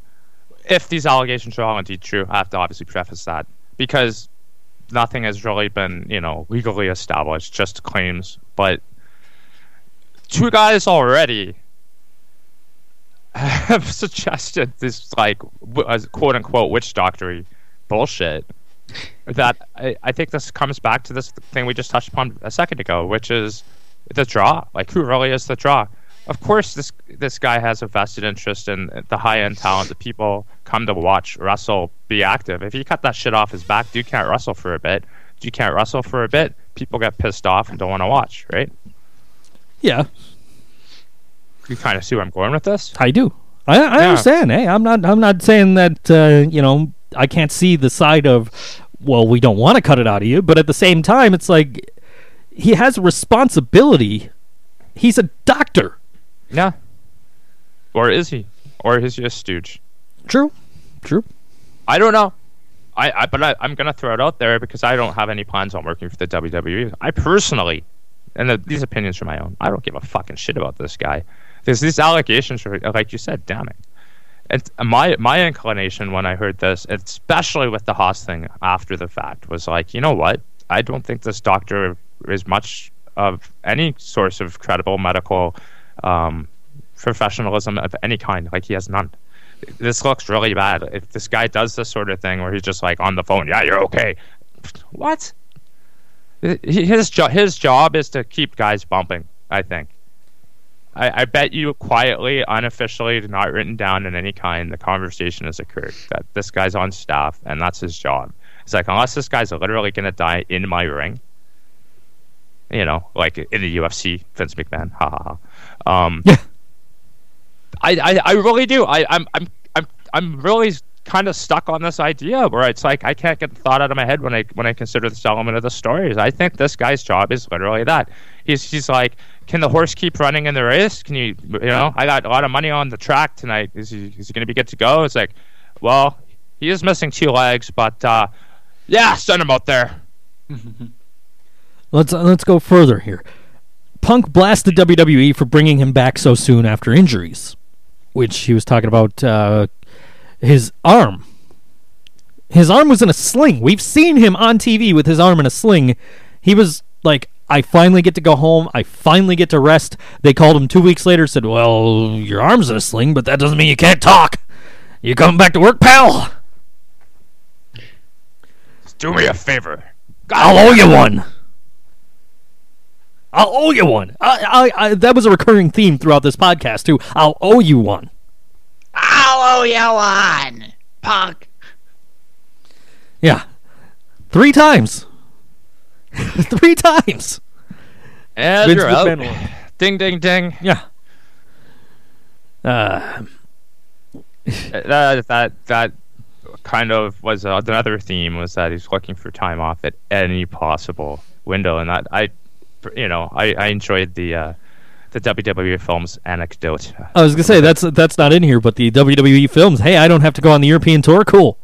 Uh, well, it wasn't. It, actually, he wanted to go on the European tour, but they were like, "Oh no, no, no! It's not the European tour." And he's like, "Dude, that's the European tour." And he wanted, year it's the same schedule. yeah, he wanted to, he wanted time off. He was like, "Okay, I will film this movie just so I can have house shows and weekends off." You know, away from the ring. And uh, and but they told him it's in November. He says, "No, that's the European tour." And Triple H, "Oh no, buddy, that's not the European tour." Like, dude, that's the European tour. It's the same damn time every year. Triple H, "Oh no, no, no, it's not. It's not. It's not." Next thing you know, Randy Orton is announced to be in the the uh, what, what was it, twelve rounds too? No, twelve rounds. 12 rounds too. And Punk is like, what, you couldn't call me? Oh, like, yeah, it was the European tour. Like, ah, I fucking told you, you know? uh, He he really could have at least given him a call saying, "You're right. It was the European tour. We've got Randy doing it instead." yeah, Sorry. yeah. They got, that that's his compl- that was his complaint. He says, "I don't mind that I'm not shooting the movie, but you could have called me and told me, you know." Uh, well, uh, Punk said his WWE career was a failure since he never headlined WrestleMania and called Vince an out of touch old man. Noted that Vince would give his ideas to other wrestlers, uh, including this next one, which is uh, Punk noted he uh, the WWE didn't want him to have sponsors, but was happy to give Brock Lesnar sponsors on his trunks. He said he wanted to switch to uh, the the you know fight shorts like Brock Lesnar wears, and have sponsors because people were getting a hold of him saying, "Hey, you know, we want to sponsor you." Yeah, I found that interesting because I've been wondering why don't wrestlers have sponsors, and it turns out they just never get offered them, and when when they did, Vince turned it down. Well, uh, Vince's logic, if I recall correctly from this interview, was our primary sponsors, our sponsors, might get mad if you're wearing other sponsors. Yeah, that was the that was Vince's logic, or at least the reason he gave Punk. Right, right. And he, it's also and he another said the boys might get upset as well. True, But but then, it's, then it's just on them to get sponsors themselves. Say, if you're good enough, why That's the hell don't you have sponsors? well, it's another reason listening to the podcast and having hearing him explain this. You know, in the tone of his voice. It's, he doesn't sound angry about it at all. He's even said like, "Good on Brock Lesnar for having that deal in place before he came in and." Them not being able to do anything about it, it was just the fact that he had this concept well before Lesnar even came back, and it, Yeah. it doesn't sound mad at all when he talks about it. He talks about having total respect for Lesnar in that case, you know it, it's again looking at a bullet point you know you just think he's like all angry and it's a shoot it's not it's, No, it's just, and, he's just and- laying it out and to go back to the point we made before we started reading these bullet points is uh, if you if you don't you know if if you're getting the vibe that Punk is coming off angry and bitter and that's why he's saying all this stuff, no, go back, listen to the podcast. Go to coltcabana.com. The download link is there. You go there, you get the podcast. It's on iTunes, it's on Stitcher. Go find it. It's out there. There's a YouTube video with the podcast in it that you could go watch if you can't get the physical, you know, if you can't get the uh, actual MP3. It's out there. It's available. Go listen to it. It's worth it. It's Yeah. it's it's a couple hours long, but it's worth it. And and, and they're doing another one this week with fan right. questions. it even encourages people who have you know the cynical side of it just just be nice in the choice of language and feel free to email if you dis- disagree or doubt any of the claims that are made in this in this particular episode Yeah, I mean, don't don't don't email them and say, "Well, CM Punk is a quieter." yeah or a quilter Cool. that's Quilter. the meanest That popped up good. I, I like Uh, uh, Punk uh, Punk uh, stated that he never held up WWE for money, and he did not walk out in the middle of a storyline, which technically is true. Maybe they were starting something with Kane because Kane came out and got him out of the Royal Rumble, but he didn't have a match booked with Kane. It wasn't like, oh, tomorrow night on Raw, Punk's gonna go after Kane. It was just Punk. Oh, look what happened to CM Punk, and then CM Punk's like, well, okay. He's in he's in the middle of nothing. He's got nothing going on, so he says, "Screw it. I'm sick." I'm I'm sure we'll talk about that in a minute. What what he said to them, but I'm sick. I'm hurt. I just want to go home. I can't do this. I can't. I want to go home. Uh, and then he, he said uh, he hired a vicious lawyer to go after WWE and got everything he wanted and more. And that, that bullet point is misleading as well because uh, at this point in the story, Punk is talking about royalties that were owed to him, which which of course is a story that we've been following for a couple of months now. Yeah. Um, they had royalties that were owed to him. He had a royalty check that was Not due to him. his coach Yeah, well, he he found a royalty check at home, and then he had an, uh, that he had never cashed, and he had another one coming, and he called. He said, "I want this one reissued, and I need my I need my royalty check," and they didn't send it to him, and that's why he lawyered up. That's why he got, a, as he called him, a vicious lawyer to go after WWE. He says he got everything he wanted and more, and that's why you can go buy CM Punk texting gloves on WWEshop.com right now. That's Which right. is another thing he actually said. Yes, You can also exactly. go to pro- And I saw them go to on Pro there. Wrestling Tees as well. Uh, his official T-shirt site had has gone up um, some point this morning. Okay, okay, cool. Um, and this is also is an, another interesting thing. I think that one of the main reasons we haven't heard from him, and this came out when it did, was because he was waiting for all this stuff to be signed off and cleared. One of the more recent Art of Wrestling shows started off. Uh, it was either 222 with Simon Dean or 220 Dave Pre- Prazak, possibly 225 Danny Davis. One of the three, because I listened to them all really recently. At the beginning of the story uh, or the interview, he always does his bit, right? Cabana is actually at Punk's place um, because he locked himself out of his own place or something like that. And that part's not as relevant. But he he asked uh, he asked Punk in the in the, the beginning of you know the show intro bit if he had anything he wanted to talk about, and Punk had immediate response well when does this come out? And he, he said oh that's Thursday, and he's like oh no not right now. Yeah, so that, that's probably a, a valid assessment that he was waiting for things to kind of clear where he could talk about things and know what he can talk about. Because uh, one of the points he made was, you know, I can't really talk about the settlement, but I can at least probably say that I got everything I wanted and and more. And all he really wanted was his old royalties. Yeah, it's he- not like he sued them for any more money than he than he deserved. Right. Uh, he did say he'll never ever have a working relationship with WWE again, which is it's it, it's sad. And, and- but I, I it's more of Punk doesn't want to wrestle. It's not that he doesn't want to wrestle for WWE. He doesn't want to fucking wrestle anymore. He's done. Yeah, we're. I mean, you know, as much as much shit as we give the WWE, and and you know, I know, I'm certainly guilty of being a bigger fan of some of the alternatives. Come on, realistically, if he did want to wrestle, he might as well be doing it in like the major league. Yeah.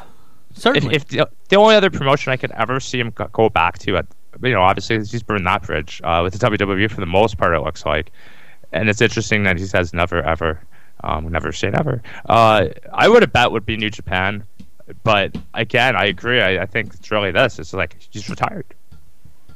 He's gonna go write comic books and uh, I, I think know, that, watch I, zombie shows, and that's fine. I think the overall point of this interview was WWE working for WWE made CM Punk hate wrestling.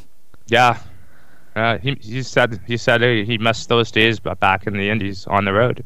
Those were when wrestling was fun. they they said uh, in the interview um, that WWE said to his lawyer, he's going to go to TNA, and the whole point of him being in TNA is, uh, oh, WWE sucks. And Punk uh, Punk's lawyer says, no, my client, he's done with wrestling. He doesn't want anything to do with wrestling. And then and and and I mean, at this point, yeah, okay, I, I can see that because um, you know, he would he he he's not bound by the uh, um, no compete clause. I I, I kind of got that out of this interview. So if he wanted to go somewhere else, he could, but he doesn't want to. So it's not that he'll never have a working relationship with WWE again. It's that he's never going to wrestle again. Eh, but I hate the word never and and the point uh, to that point, we never were going to see Sting in a WWE ring. you know, so that's there you go.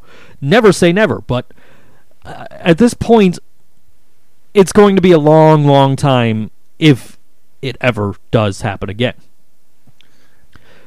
So like no Yeah, Hall of Fame Warriors. induction.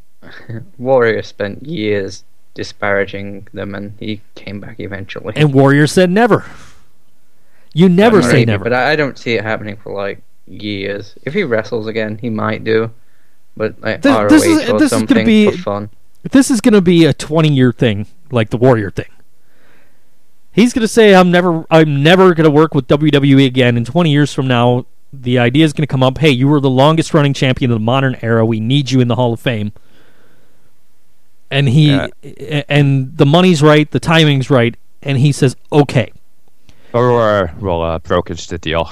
yeah right exactly Bruno No, they'll, gi- they'll give style. Triple H a 500 day reign. Yeah.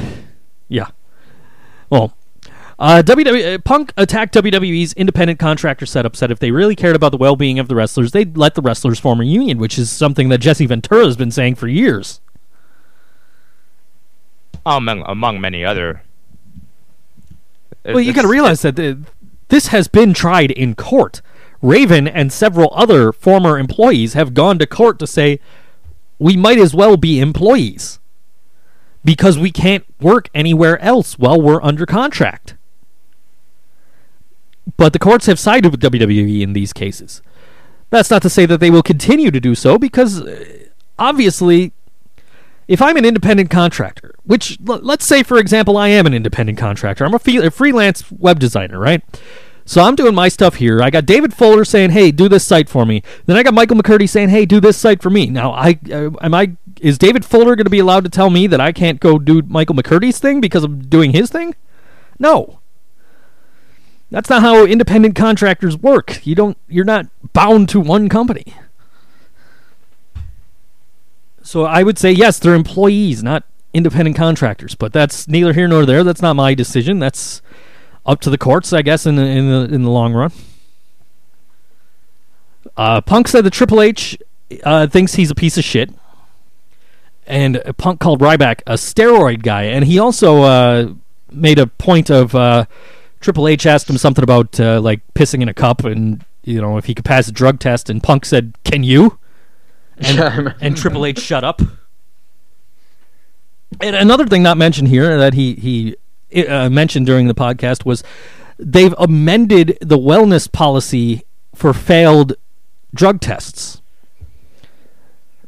so that guys get extra chances, alluding, I think, to Triple H. But uh, that's neither here nor there. Uh, but speaking of Uh, steroids, we we called it the Randy Orton clause. yeah. Oh, speaking uh, speaking of steroids, Punk called Ryback steroid guy, No. No. steroid guy, and said he was uh, said that he was uh, um, I don't believe for a second that giant of a man could possibly be taking steroids. All natural, baby. built for show or built to go. uh, he said a lot about Ryback. Oh yeah, including the now infamous quote, "I'm fucking stupid." Oh, I, yeah, exactly. Dumb as fuck. Dumb as fuck. That was Oh, the word. Yeah. If you guys would do me a favor and just carry this on for a couple of minutes, and I will be right back, if you don't mind. Well, we're gonna get into Ryback here then. Yeah, if you if you don't mind getting into Ryback, and I'll jump back into the conversation in about Yeah, two minutes. that- I just one thing from Ryback I found really bad was when Punk said he had his laser eye surgery, and then Ryback is just raking him in the eyes. That. That is not safe by any stretch of the imagination. Uh, that was the uh, the Nexus bit. I, he was talking about. Uh, it's inevitable if whatever, or either him or Colt brought it up. Inevitable if you if they know you're injured, it's like they're gonna go for it. Which is really fucked up when you think about it. If Yeah, that's uh, if that's And he got so pissed off that him and Luke Gallows fought back legit just to try and save Punk's eyes because fuck, dude. Uh, the the Ryback stuff was just insane. That Ryback injured him at least twice, really killed him on several occasions. yeah. And it's not like he's the only guy to say this about Ryback. This is a pretty common theme. As as we said, people say he's a stiff worker and they don't want to work with him. And sure, people get injured, but they're not supposed to be injured in every single match. Yeah. It's, it's there's a sloppy worker, but it's just funny that uh, yeah, three three instances, like one attempting to go for the eye, and then there was the uh, getting kicked in the ribs. I think he mentions that, and then of course, as in the animated GIF, the uh, now now infamous uh, table spot where he threw him on the fucking concrete.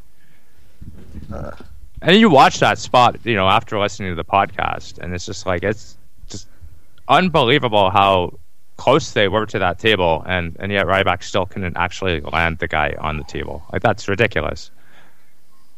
yeah, I've seen people on online defending Ryback, like, oh yeah, sure, Punk is, Punk, yeah, sure, Ryback intentionally hurt Punk. Like, dude, how like everything Punk said Ryback did, you can go back right now until the end of today for free and watch on the WWE network and you're trying to tell me that this guy didn't fucking fuck up a table spot with CM Punk? We just go to our own website because it'll be part of our animated show. Yeah. You know, it, it's funny that the the big guy, Mr. Tweet and Delete Repeat, had some uh, some comments this week, among a few others on Twitter. But his was probably, you know, obviously the most expected because of how much he was buried in this, uh, at least by Punk in this particular Art of Wrestling episode. And there, he he he's he's entertained me a little bit. I, I can say the least, which. I don't know if you guys caught all of these or not as they come came out, but they're all in the show notes. It looks like here. Yeah, I, I was seeing them uh, on the uh, various wrestling uh, news websites. But uh, yeah, definitely. I mean, obviously, Ryback is uh, a little bit miffed about uh, anything Punk had to say about him. But Well, for He the was so record, if. I quit for being fragile and insecure, I would make up excuses too. Deleted. yeah, He w- he was so mad he picked up his um his computer and st- strutted around with it and over his on his shoulders, and then pu- did, did this, this finishing move with it. yeah, I gave him the uh, the shell shock. That's right. Yelling at it the whole time. You're Stan Stansky now. Feed me more.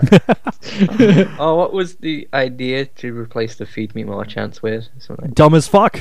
That was it. Dumb as fuck. If the Dumb as fuck, because that's exactly what Punk said about him on the podcast. He said he said I went up to him after the match, after after the table spot. He says I went up to him and I said, "Okay, either you're doing it on purpose or you're dumb as fuck." And Ryback goes, "Oh, I'm dumb as fuck. Sorry." Which uh, actually Ryback responds to in the tweets. And uh, and, here's here's the tweets. For the record, if I quit for being fragile and insecure, I would make up excuses too. Things didn't go my way for a long time, and it kept going day in and out. Slander is a powerful thing, and I will, and to state complete made up nonsense for no reason shows his insecurities. I will continue to bust my ass, study matches every chance I get, cut promos when driving, and push myself for hours even when hurt. Thank you. And he then tweeted, uh, of course, as typical for Ryback, his tweets have all been deleted. Um, but in this case, more notable since he was blasting CM Punk as being fragile and insecure. Uh, tweet and delete Ryback had one more. It says, Last message on this. I will tell the truth about CM Punk comments in due time. Uh, not once did he ever confront me. Let's all move on. Thank you. And I had a conversation on Twitter yesterday. Somebody retweeted that and they said, I believe Ryback over Punk. I said, wait a minute. You could go back. You could watch these things happen. Not the con- not the confrontation, mind you. But you can watch these things happen that, that CM Punk is talking about. The the kick to the ribs that injured his ribs, the uh, you know the the the fucked up table spot, right? And and you're gonna believe Ryback over Punk. I I don't think Punk, especially after listening to this, is the kind of guy that's gonna sit back and not say something if something happens to him like that. He's certainly I, I certainly don't think he'd be afraid of Ryback.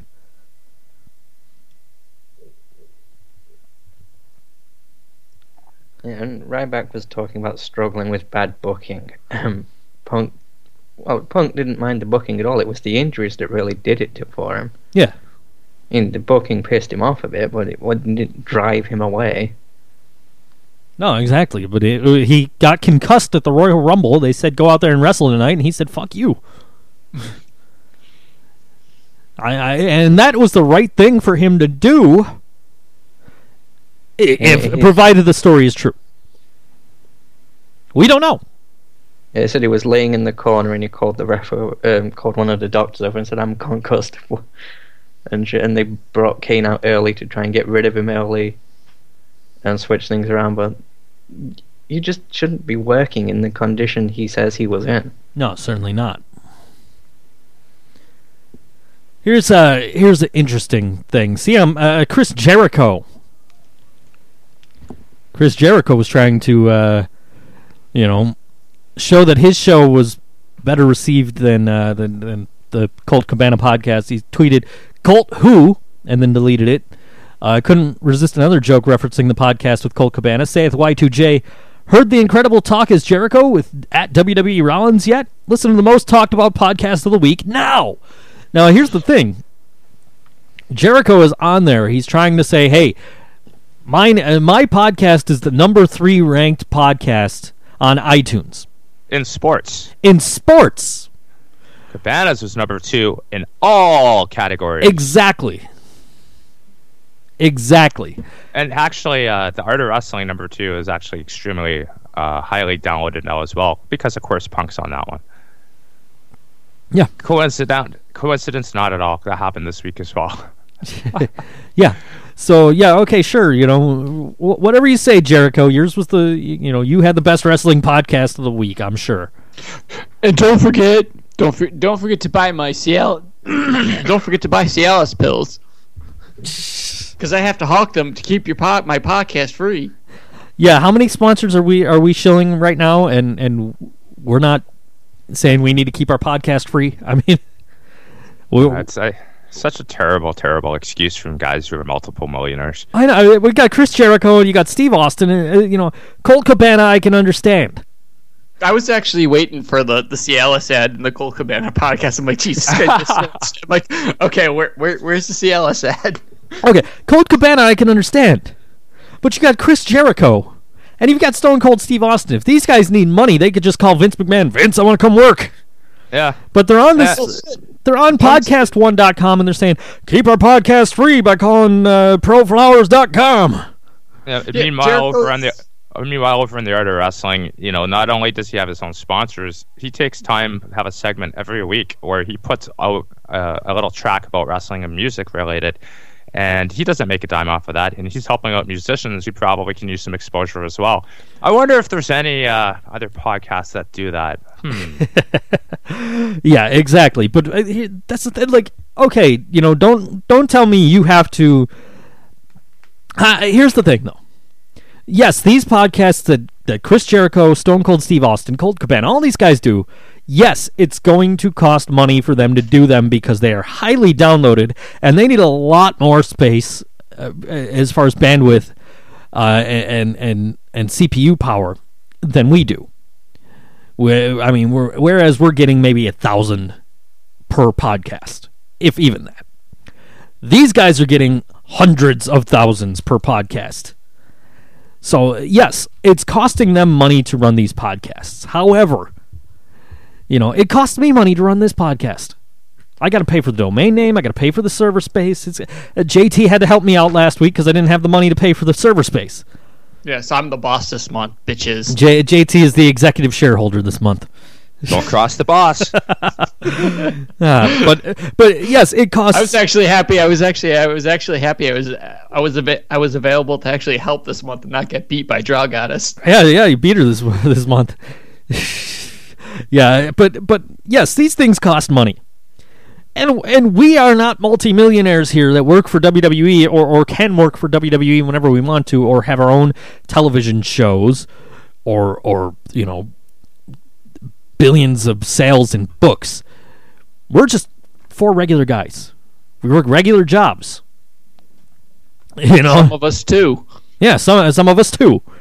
So it's you know it's not like we couldn't use money from sponsors, but we're not sitting here like lying to you saying we need these sponsors because we can't afford to pay for this show without you. You know? that, that that always bugged me. How many freaking sponsors does Steve Austin and Chris Jericho have over on podcast? Why didn't Jim Ross too? How many sponsors these guys got? You know what I mean? Like, and and you need this many sponsors to keep your show on the air. And you're running through podcast one. That that's why I I I've only listened to the first Jericho podcast. I'm like, uh, no, I, I haven't listened to it because I don't want to hear 14 ads. Well, we and him saying every five minutes, well, we got to keep this podcast free, so we got to run some ads. It's like, dude, just do, just do the damn podcast. Look, I'm not saying that I that if we had sponsors, I wouldn't put them over and I wouldn't say, hey, you know, uh, give it up for our sponsors. They're helping us pay for our server bills. Yes, that's true, but you know, I'm not some rich fuck who worked for WWE and had my own, you know, television show and my own, uh, you know, every everything else that Jericho and Austin have that we don't. Uh, You know, I'm not going to lie to you and say we can't afford this podcast if if we don't have our sponsors. you know, like we're paying money for this show. There's no ifs, ands, or but about that. Any podcast out there is paying money for the show, but you don't have to have sponsors if you have a podcast. It helps, and I would welcome sponsors to this one, but I don't need to bombard you with ads every 30 minutes and tell you that I can't afford this podcast without them. But that's neither here nor there. Moving on. uh, WWE responded to Punk's accusations uh, about their medical staff. Uh, quote WWE takes the health and wellness of its talent very seriously and has a comprehensive talent wellness program that is led by one of the most well respected physicians in the country, Dr. Joseph Maroon. What a maroon. Of course, they make no no mention of Dr. Chris Amann, the guy that Punk had the issue with. Quote quote the Splinter. I made a funny. Ha ha ha ha ha. I love that movie. the sequel. I made another funny. you know, I just say you hear this, they take it very seriously. But yeah, you know, let's see, Owen Hart, Chris Benoit, Eddie Guerrero. Eddie Eddie, Guerrero. Eddie Guerrero. You know that those are the ones that just died on your watch, and that doesn't count the people that Brian Pillman. Hmm draws. Um, you know, it's you got all these people that you know you got people that are seriously injured from from your serious health and wellness program. Come I mean, on. Look at Brian. He was further injured by by working while injured, and that's why he's going to be gone for as long as he has been gone. You think if Roman Reigns went to this Chris Amann guy or, or Dr. Joseph Maroon, now that we've heard the, the Charlie Haas thing come back up, you think if Roman Reigns went to this guy with his his hernia, uh, they would have been like, "Oh yeah, you're fine. Get out there, run the ropes. Here's a Z pack." Well, no, because he can't run the ropes. I'm just kidding, but they they probably would have taken him very very good care of him. because he's the next Which big star. did. He's the next big star. That's why, right? That's that's Yeah. yeah. and they're continuing to push him even though he isn't there, whereas Brian disappeared for months. Well, we'll talk about Roman Reigns in a minute. I know that's in the notes here. um, but continuing on, reaction to Punk's interview on Colt Cabana's Art of Wrestling podcast at WWE continues to be mixed, except when it comes to McMahon's. Vince McMahon is annoyed that it happened, but Triple H is livid and apparently mad enough to want to physically harm Punk. In fact, I believe he tweeted Alvarez. Somebody tweeted Alvarez. Uh, Triple H wants to kill Punk. Uh, it said that if Austin brings That's it up, just the steroids talking. if Austin brings it up during the Mr. McMahon interview tomorrow night on, on the WWE Network after Monday Night Raw, Steve Austin podcast on WWE Network. Cialis, used cars, flowers. Yeah, huh, you think he's shilling those sponsors tomorrow night on the WWE Network? I'm sure. you think He that, has that to to it- keep it it- free. It'll it be the first half hour of the half an hour interview. You gotta go to you gotta go to proflowers.com and you gotta get your alpha brain so we can keep this 9.99 video free. I hope he gets Vince to get in on the sponsorships and sell stuff too. Okay, but but uh, it said that if Austin brings it up on the McMahon interview tomorrow night, that Vince will give a short corporate answer and move on. I think Punk they screwed should at Punk, least damn it. tease it. Uh, Colt Cabana has apparently burned any bridges he had left to WWE. Won't be getting any more calls about doing play-by-play or any other opportunities. And uh, of course, Ryback is still fuming, pretty clear from his tweet and deletes. I I don't think Cabana gives a shit. He mentioned like Yes. over a year ago that he doesn't expect to get a call from them ever again anyway. So Yeah, someone was like, you know, Colt Cabana is now persona non grata, but he always was. yeah, Yeah. They, they're not gonna. They weren't gonna bring this guy in basically because he's too old now. Regardless of any of the other stuff going on surrounding him, like it just wouldn't happen, which is their a loss because the guy can actually spit on a microphone pretty rather well, especially for a guy who admitted that was his biggest shortcoming when he got into the industry. Uh, can we can we talk about Colt Cabana real quick and how like he wasn't he wasn't uh, biased in the he was he was doing his job. He did pretty decent. I mean, there's there's there's room for criticism with him being his friend and whatnot. he sure. openly admitted at the at the start. He said, "You know, I might be a bit biased, but during the interview, he was like, let me play devil's advocate and try and venture their side." Yeah. I'd say he was more biased than I thought he would be, given that he is Punk's best friend. Yeah, I, I, mean, thought I, I went into it expecting a bit of a circle jerk, but it really wasn't. Yeah, I, I thought he did uh, pretty well there. I I don't think he really jumped in and, and jumped on WWE like uh, you would have expected him to. I'm looking for an article I saw the other day, which was a lot of um, a lot about the CM Punk uh, reaction, but I I'm not seeing it uh, anywhere here. WWE employee argues over CM Punk comments. Uh, yeah, I don't. I, I'm not sure where I saw that, so I don't think I can find it. But You, well, while while you're searching, here's a thing I'd like to mention about the next news bit here. Until Thursday, I would have had a much different uh, reaction to looking at this whole idea that the big draw to renew the network would have been McMahon on Austin's podcast. And before the Art of Wrestling podcast came up, yeah, yeah, there, there's a bit of curiosity to how candid that interview would actually be. I think oddly enough, ironically enough, like Roman Reigns on your wedding day, I had to get that one in there, guys. Um, I think there's going to be some interest in people renewing to hear this podcast Yeah. because of the Punk podcast. If, in case that question actually gets asked, They they need to tease it, and Vince McMahon should respond, actually respond to it, rather Yeah. than just say, "Nah, well, no, I don't want to talk about that." and what they really need to do is they have to make it exclusive network. They have to cut a deal with Austin that this is not going to come out on the, uh, you know, the podcast one, iTunes download. if they're smart, they really I they think have they that. might they have act- that deal in place anyway. I don't know. Uh, that's one of the big questions did I the had. Bray Wyatt one end up on iTunes? Because he did a Bray Wyatt one this week. Uh, yeah, I, I don't know if that one's on iTunes, but I Remember, feel like that wasn't a one's- network. That wasn't on the network anyway. They were just plugging that Bray Wyatt would Which, be on the. what are you looking for? The Stone Cold one? Yeah, if the Bray Wyatt Stone Cold interview ended up on the on the iTunes, but I don't think it was even on the network. So it No, probably and they weren't advertising that, were they? They weren't Yeah, advertising it for the they network. They it a bit. they mentioned it on Raw. Okay. I, I, might I miss, must have missed that, but I mean, fast forward and all, so. Here, It's here's three hours, man. Come on. Here's the article. Uh, even with CM Punk having a number of detractors in WWE, Bryan Alvarez of uh, F4WOnline.com was told that virtually everybody in WWE who listened to the Art of Wrestling podcast with Colt, uh, Colt Cabana thought it was awesome. Uh, Alvarez said, Now, if you know CM Punk, CM Punk is a guy who has his lovers. Maybe that's the wrong word. He has his fans, and he has his detractors. There's a group of people in WWE who are big fans of CM Punk, and there are people in WWE who just can't stand the guy. When he left, I heard from people that were like, "Thank God this guy has left. He drove us crazy. He was so angry." When he did his podcast with Colt Cabana, he admitted that at the end he was actually sorry for how many times he told people to fuck off. When it happened, I'd been told from people that he was so miserable. He was such a cra- he was such a crabby individual. They were glad he was finally gone out of the locker room because they couldn't handle him anymore.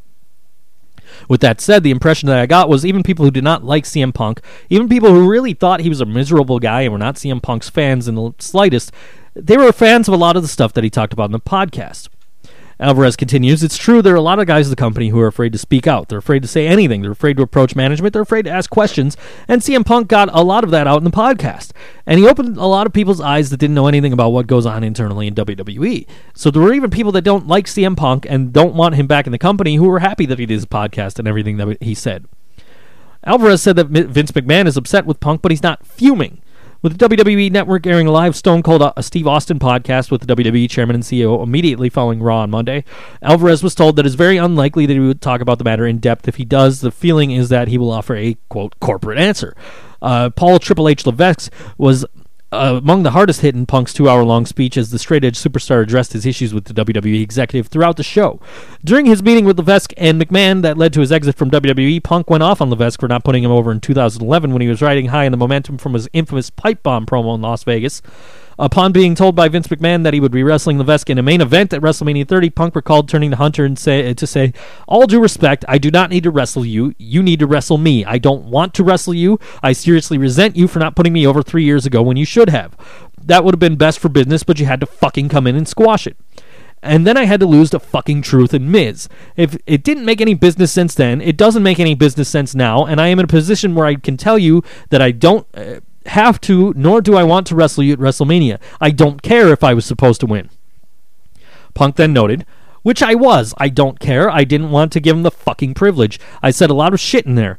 I told him again, and Hunter, he was gritting his teeth, and I knew he never liked me. It's one of those situations where you always hear the stories in the dirt sheets about Hunter says this about Punk and all this negative stuff about me, but me and him in a room together, never any good vibes. Always negative, and the way he would always look at me side, look sideways at me, the way he always treated me.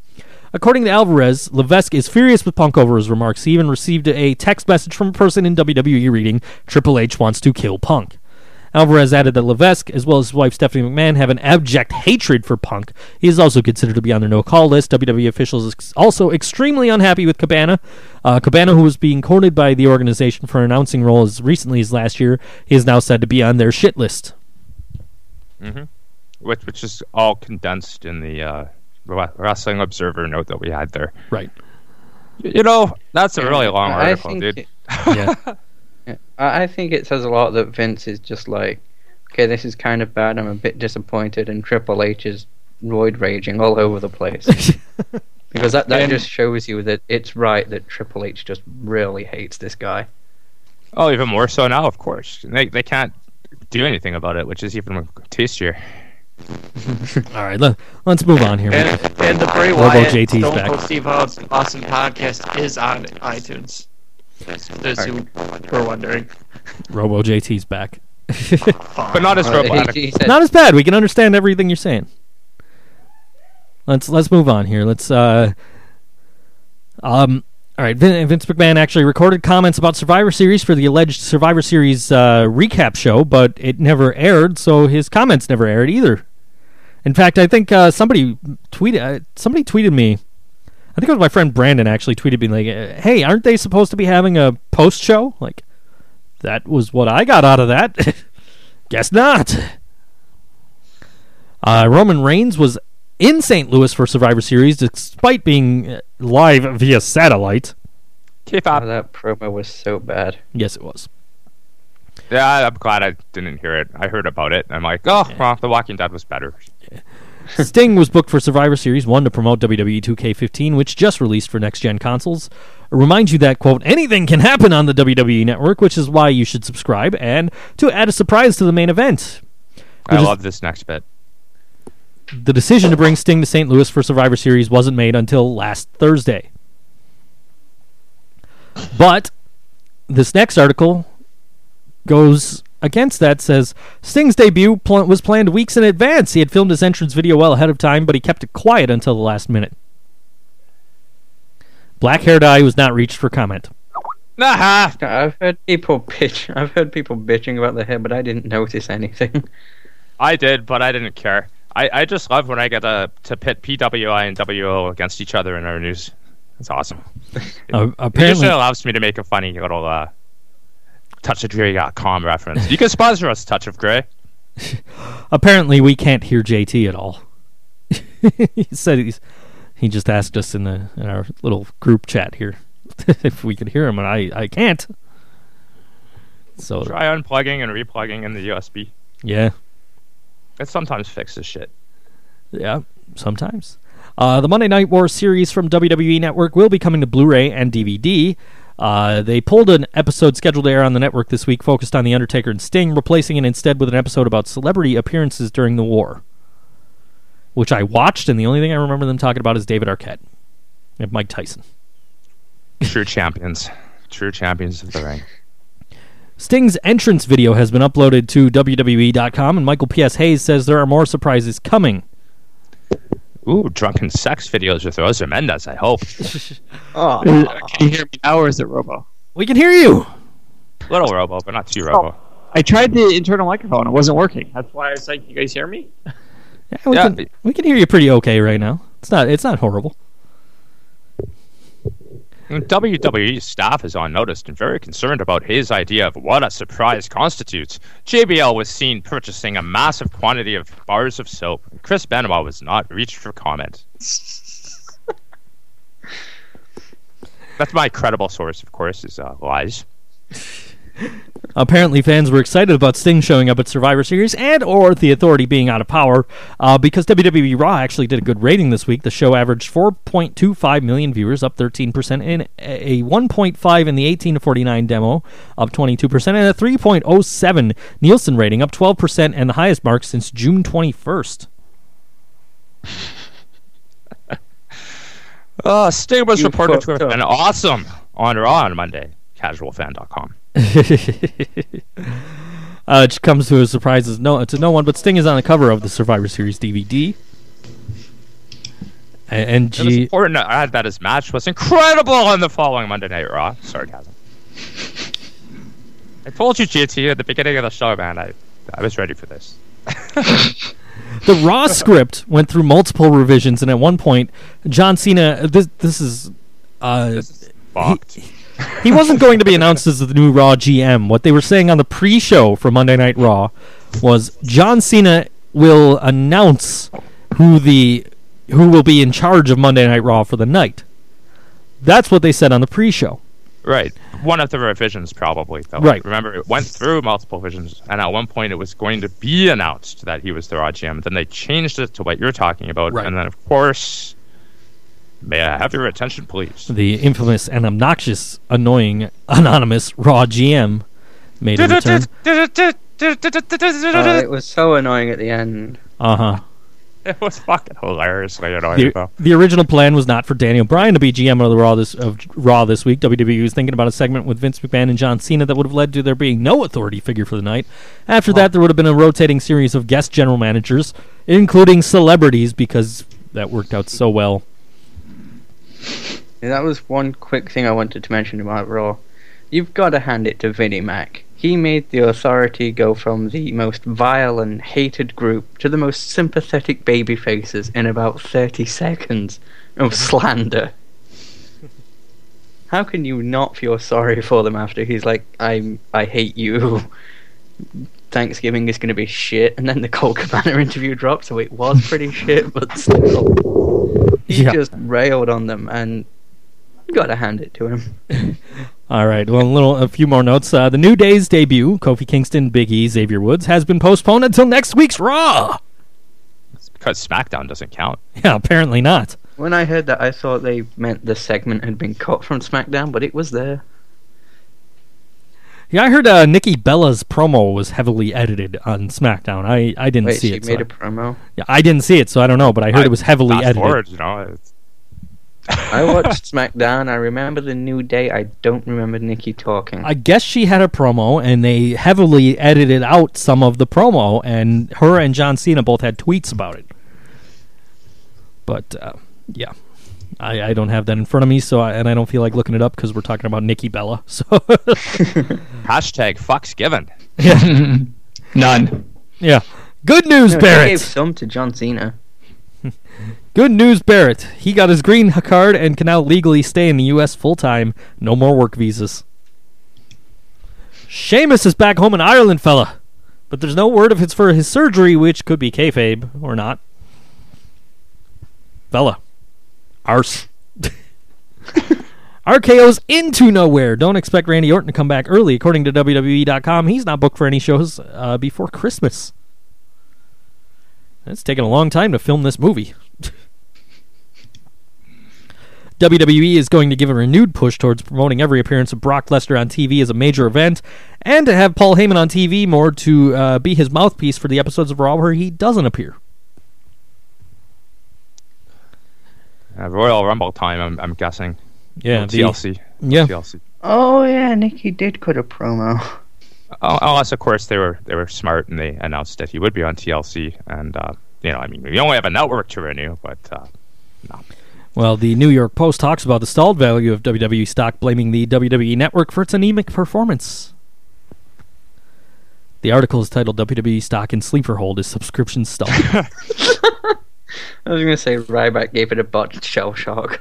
Yeah. Got to raise the stock's hand a couple times to make sure. Here's uh, here's news for Canada. The recent CRTC ruling in Canada means that the Rogers Communication can now begin distributing WWE Network to other cable TV providers in Canada. Yeah, but someone has had this network before the network ever came into existence. Can you name this man? Shh, psst, hint, it's me, G. And that's not a bad thing. It's a good thing. Stevie Richards says that on says on Twitter that Vince Russo is doing DDP yoga now. Swerve. Stevie changed his. his I, I noticed this. Stevie changed his Twitter handle, and so did the Blue Meanie. They both changed their Twitter handle because Stevie's was uh, at Michael Manna, his real name, and now he's at BWO Stevie. And Blue Meanie was at the Blue Meanie. Now he's at Blue Meanie BWO. Uh, it's got to do with, I'm sure, the uh, WWE uh, DVD release coming out, the ECW Volume Three. 13, res- uh, 13 episodes of New Japan Pro Wrestling will air on AXS.TV in 2015, all of which originally took place in 2013. The first show will feature the Hiroshi Ta- uh, Tanahashi versus Kazuchika Okada match from the 2013 Tokyo Dome show, and the run will include the 2013 G1 Climax tournament. Josh Barrett and Mauro Ranallo will do the commentary. Josh Barnett. You don't know those guys' names? Hmm? Yeah, I, I thought you would have known how to say those guys' names. you know who Josh Josh Barnett used to wrestle in J- Japan. He's uh, also a UFC guy. Yeah. And Mauro Ranallo, man, that dude's an awesome play-by-play commentator. I, I actually read the Josh Barnett's name wrong. Is what happened. Yeah, you did. now, I, I don't get this channel, unfortunately, um, but I will attempt to seek it out. I've seen some of these matches before. Uh, the Tanahashi Okada match was possibly the, one of the best, if not the best match of 2013, even though we didn't give them the award. Just saying. Global, Watch it, Joe. Global Force Wrestling and New Japan have announced that Wrestle Kingdom 9 will be available on pay per view outside of North America via the Flipps app, which is reputed to be compatible with 5,000 different mobile devices, tablets, phones, and internet ready television sets. Jeff Jarrett says One of our stated goals when we launched Global Force Wrestling was to bring the very best wrestling eh, in the world to our fan base. With a partner like Flipps, it helps us achieve this goal. Yeah, um, there's now with more than 100% Scott Steiner. Via Twitter, Yoshi Tatsu has revealed that he's been hospitalized in Tokyo due to two broken bones in his neck, uh, which it appears came from him taking Raining a. in JT land. It must be. Sorry. Turned up to make it rain on that bitch. Sorry. Anyway, uh, two broken bones in his neck. It appears it came from him taking a Styles clash from AJ Styles the wrong way at New Japan's Power Struggle I pay per view. Uh, angry, our friends at Angry Marks and us, of course, hope he makes a full and speedy recovery. Um, which uh, I did see somebody tweet earlier today that it just proves what we've known all along: that Michelle McCool is a better worker than AJ Styles. She knows how to talk her head. Oh. Hey, man, the dead man cometh. the Styles Clash takes yet another victim. Don't tuck your head, and yet that is what in- wrestlers are instinctively trained to do. Which, yeah, I mean, those kind of moves, you think, hey, I got to put my head down, but nope.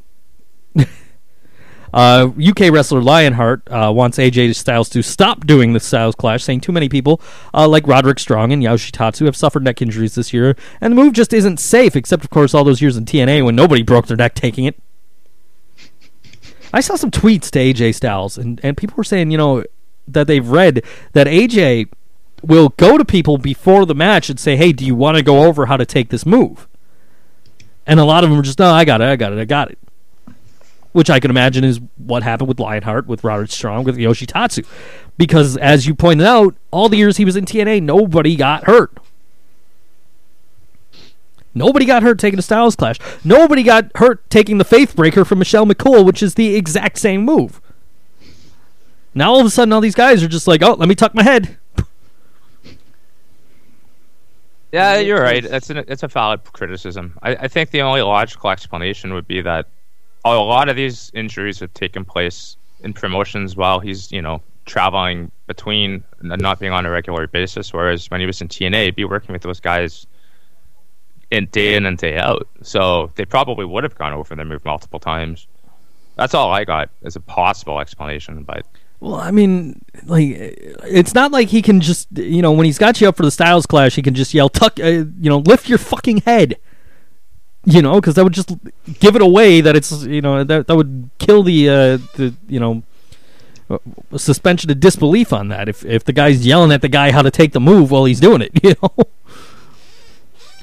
TNA has revealed the schedule for the final four episodes of Impact Wrestling on Spike.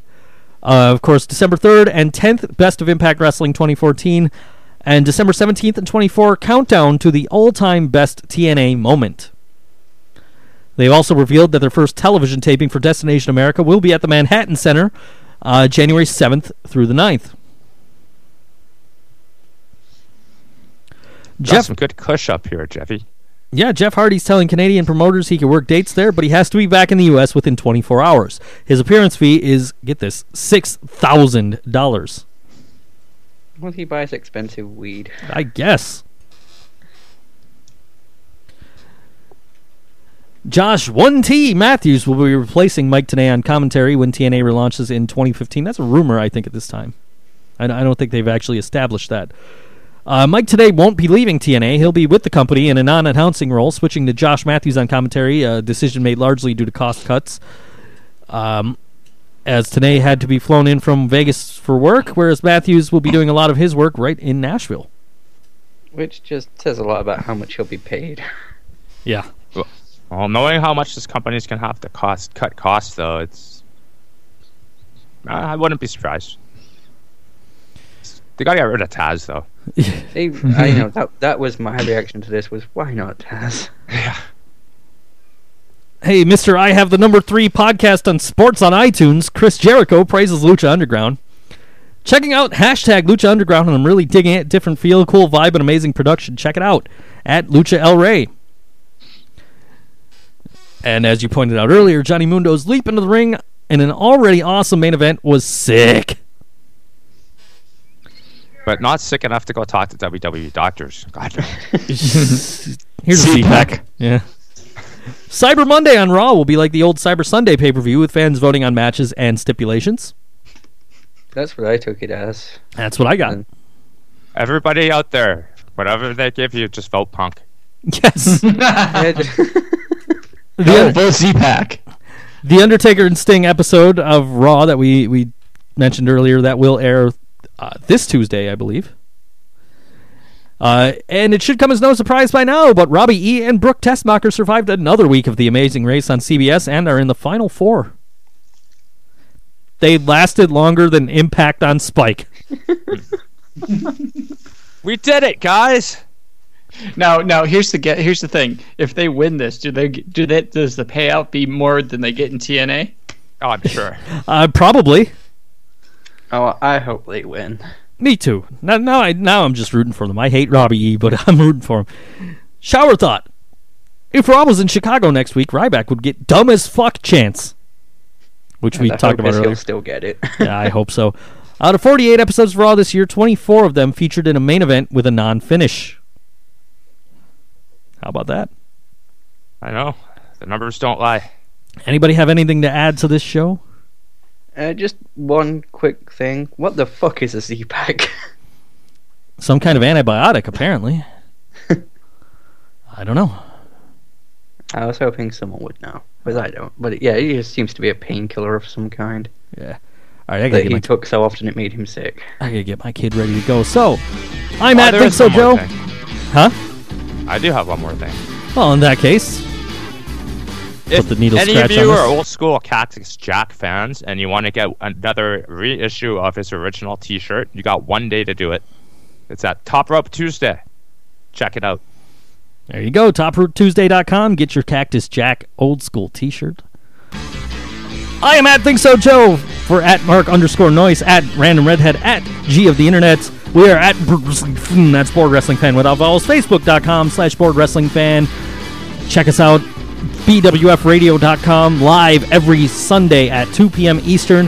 BoredWrestlingFan.com, iTunes, Stitcher, CheapHeat.com to get the podcasts afterwards. We will be back next week. Uh, and uh, we will stay tuned throughout the week to our Facebook, our Twitter, find out who we've got on next week. And we're also going to try and get Mikey Whipwreck rescheduled. Find out what happened there. We'll let you know. We'll see you next week. Z-Pack. From the stupid. Blah, blah. Z-Pack, True Long and I, True Island Long, whatever. We Live from, up. live from the studio. Apartment. I did, I did like that line. Uses it every week. Good night, folks. Good night. Dun-dun-dun-dun-dun.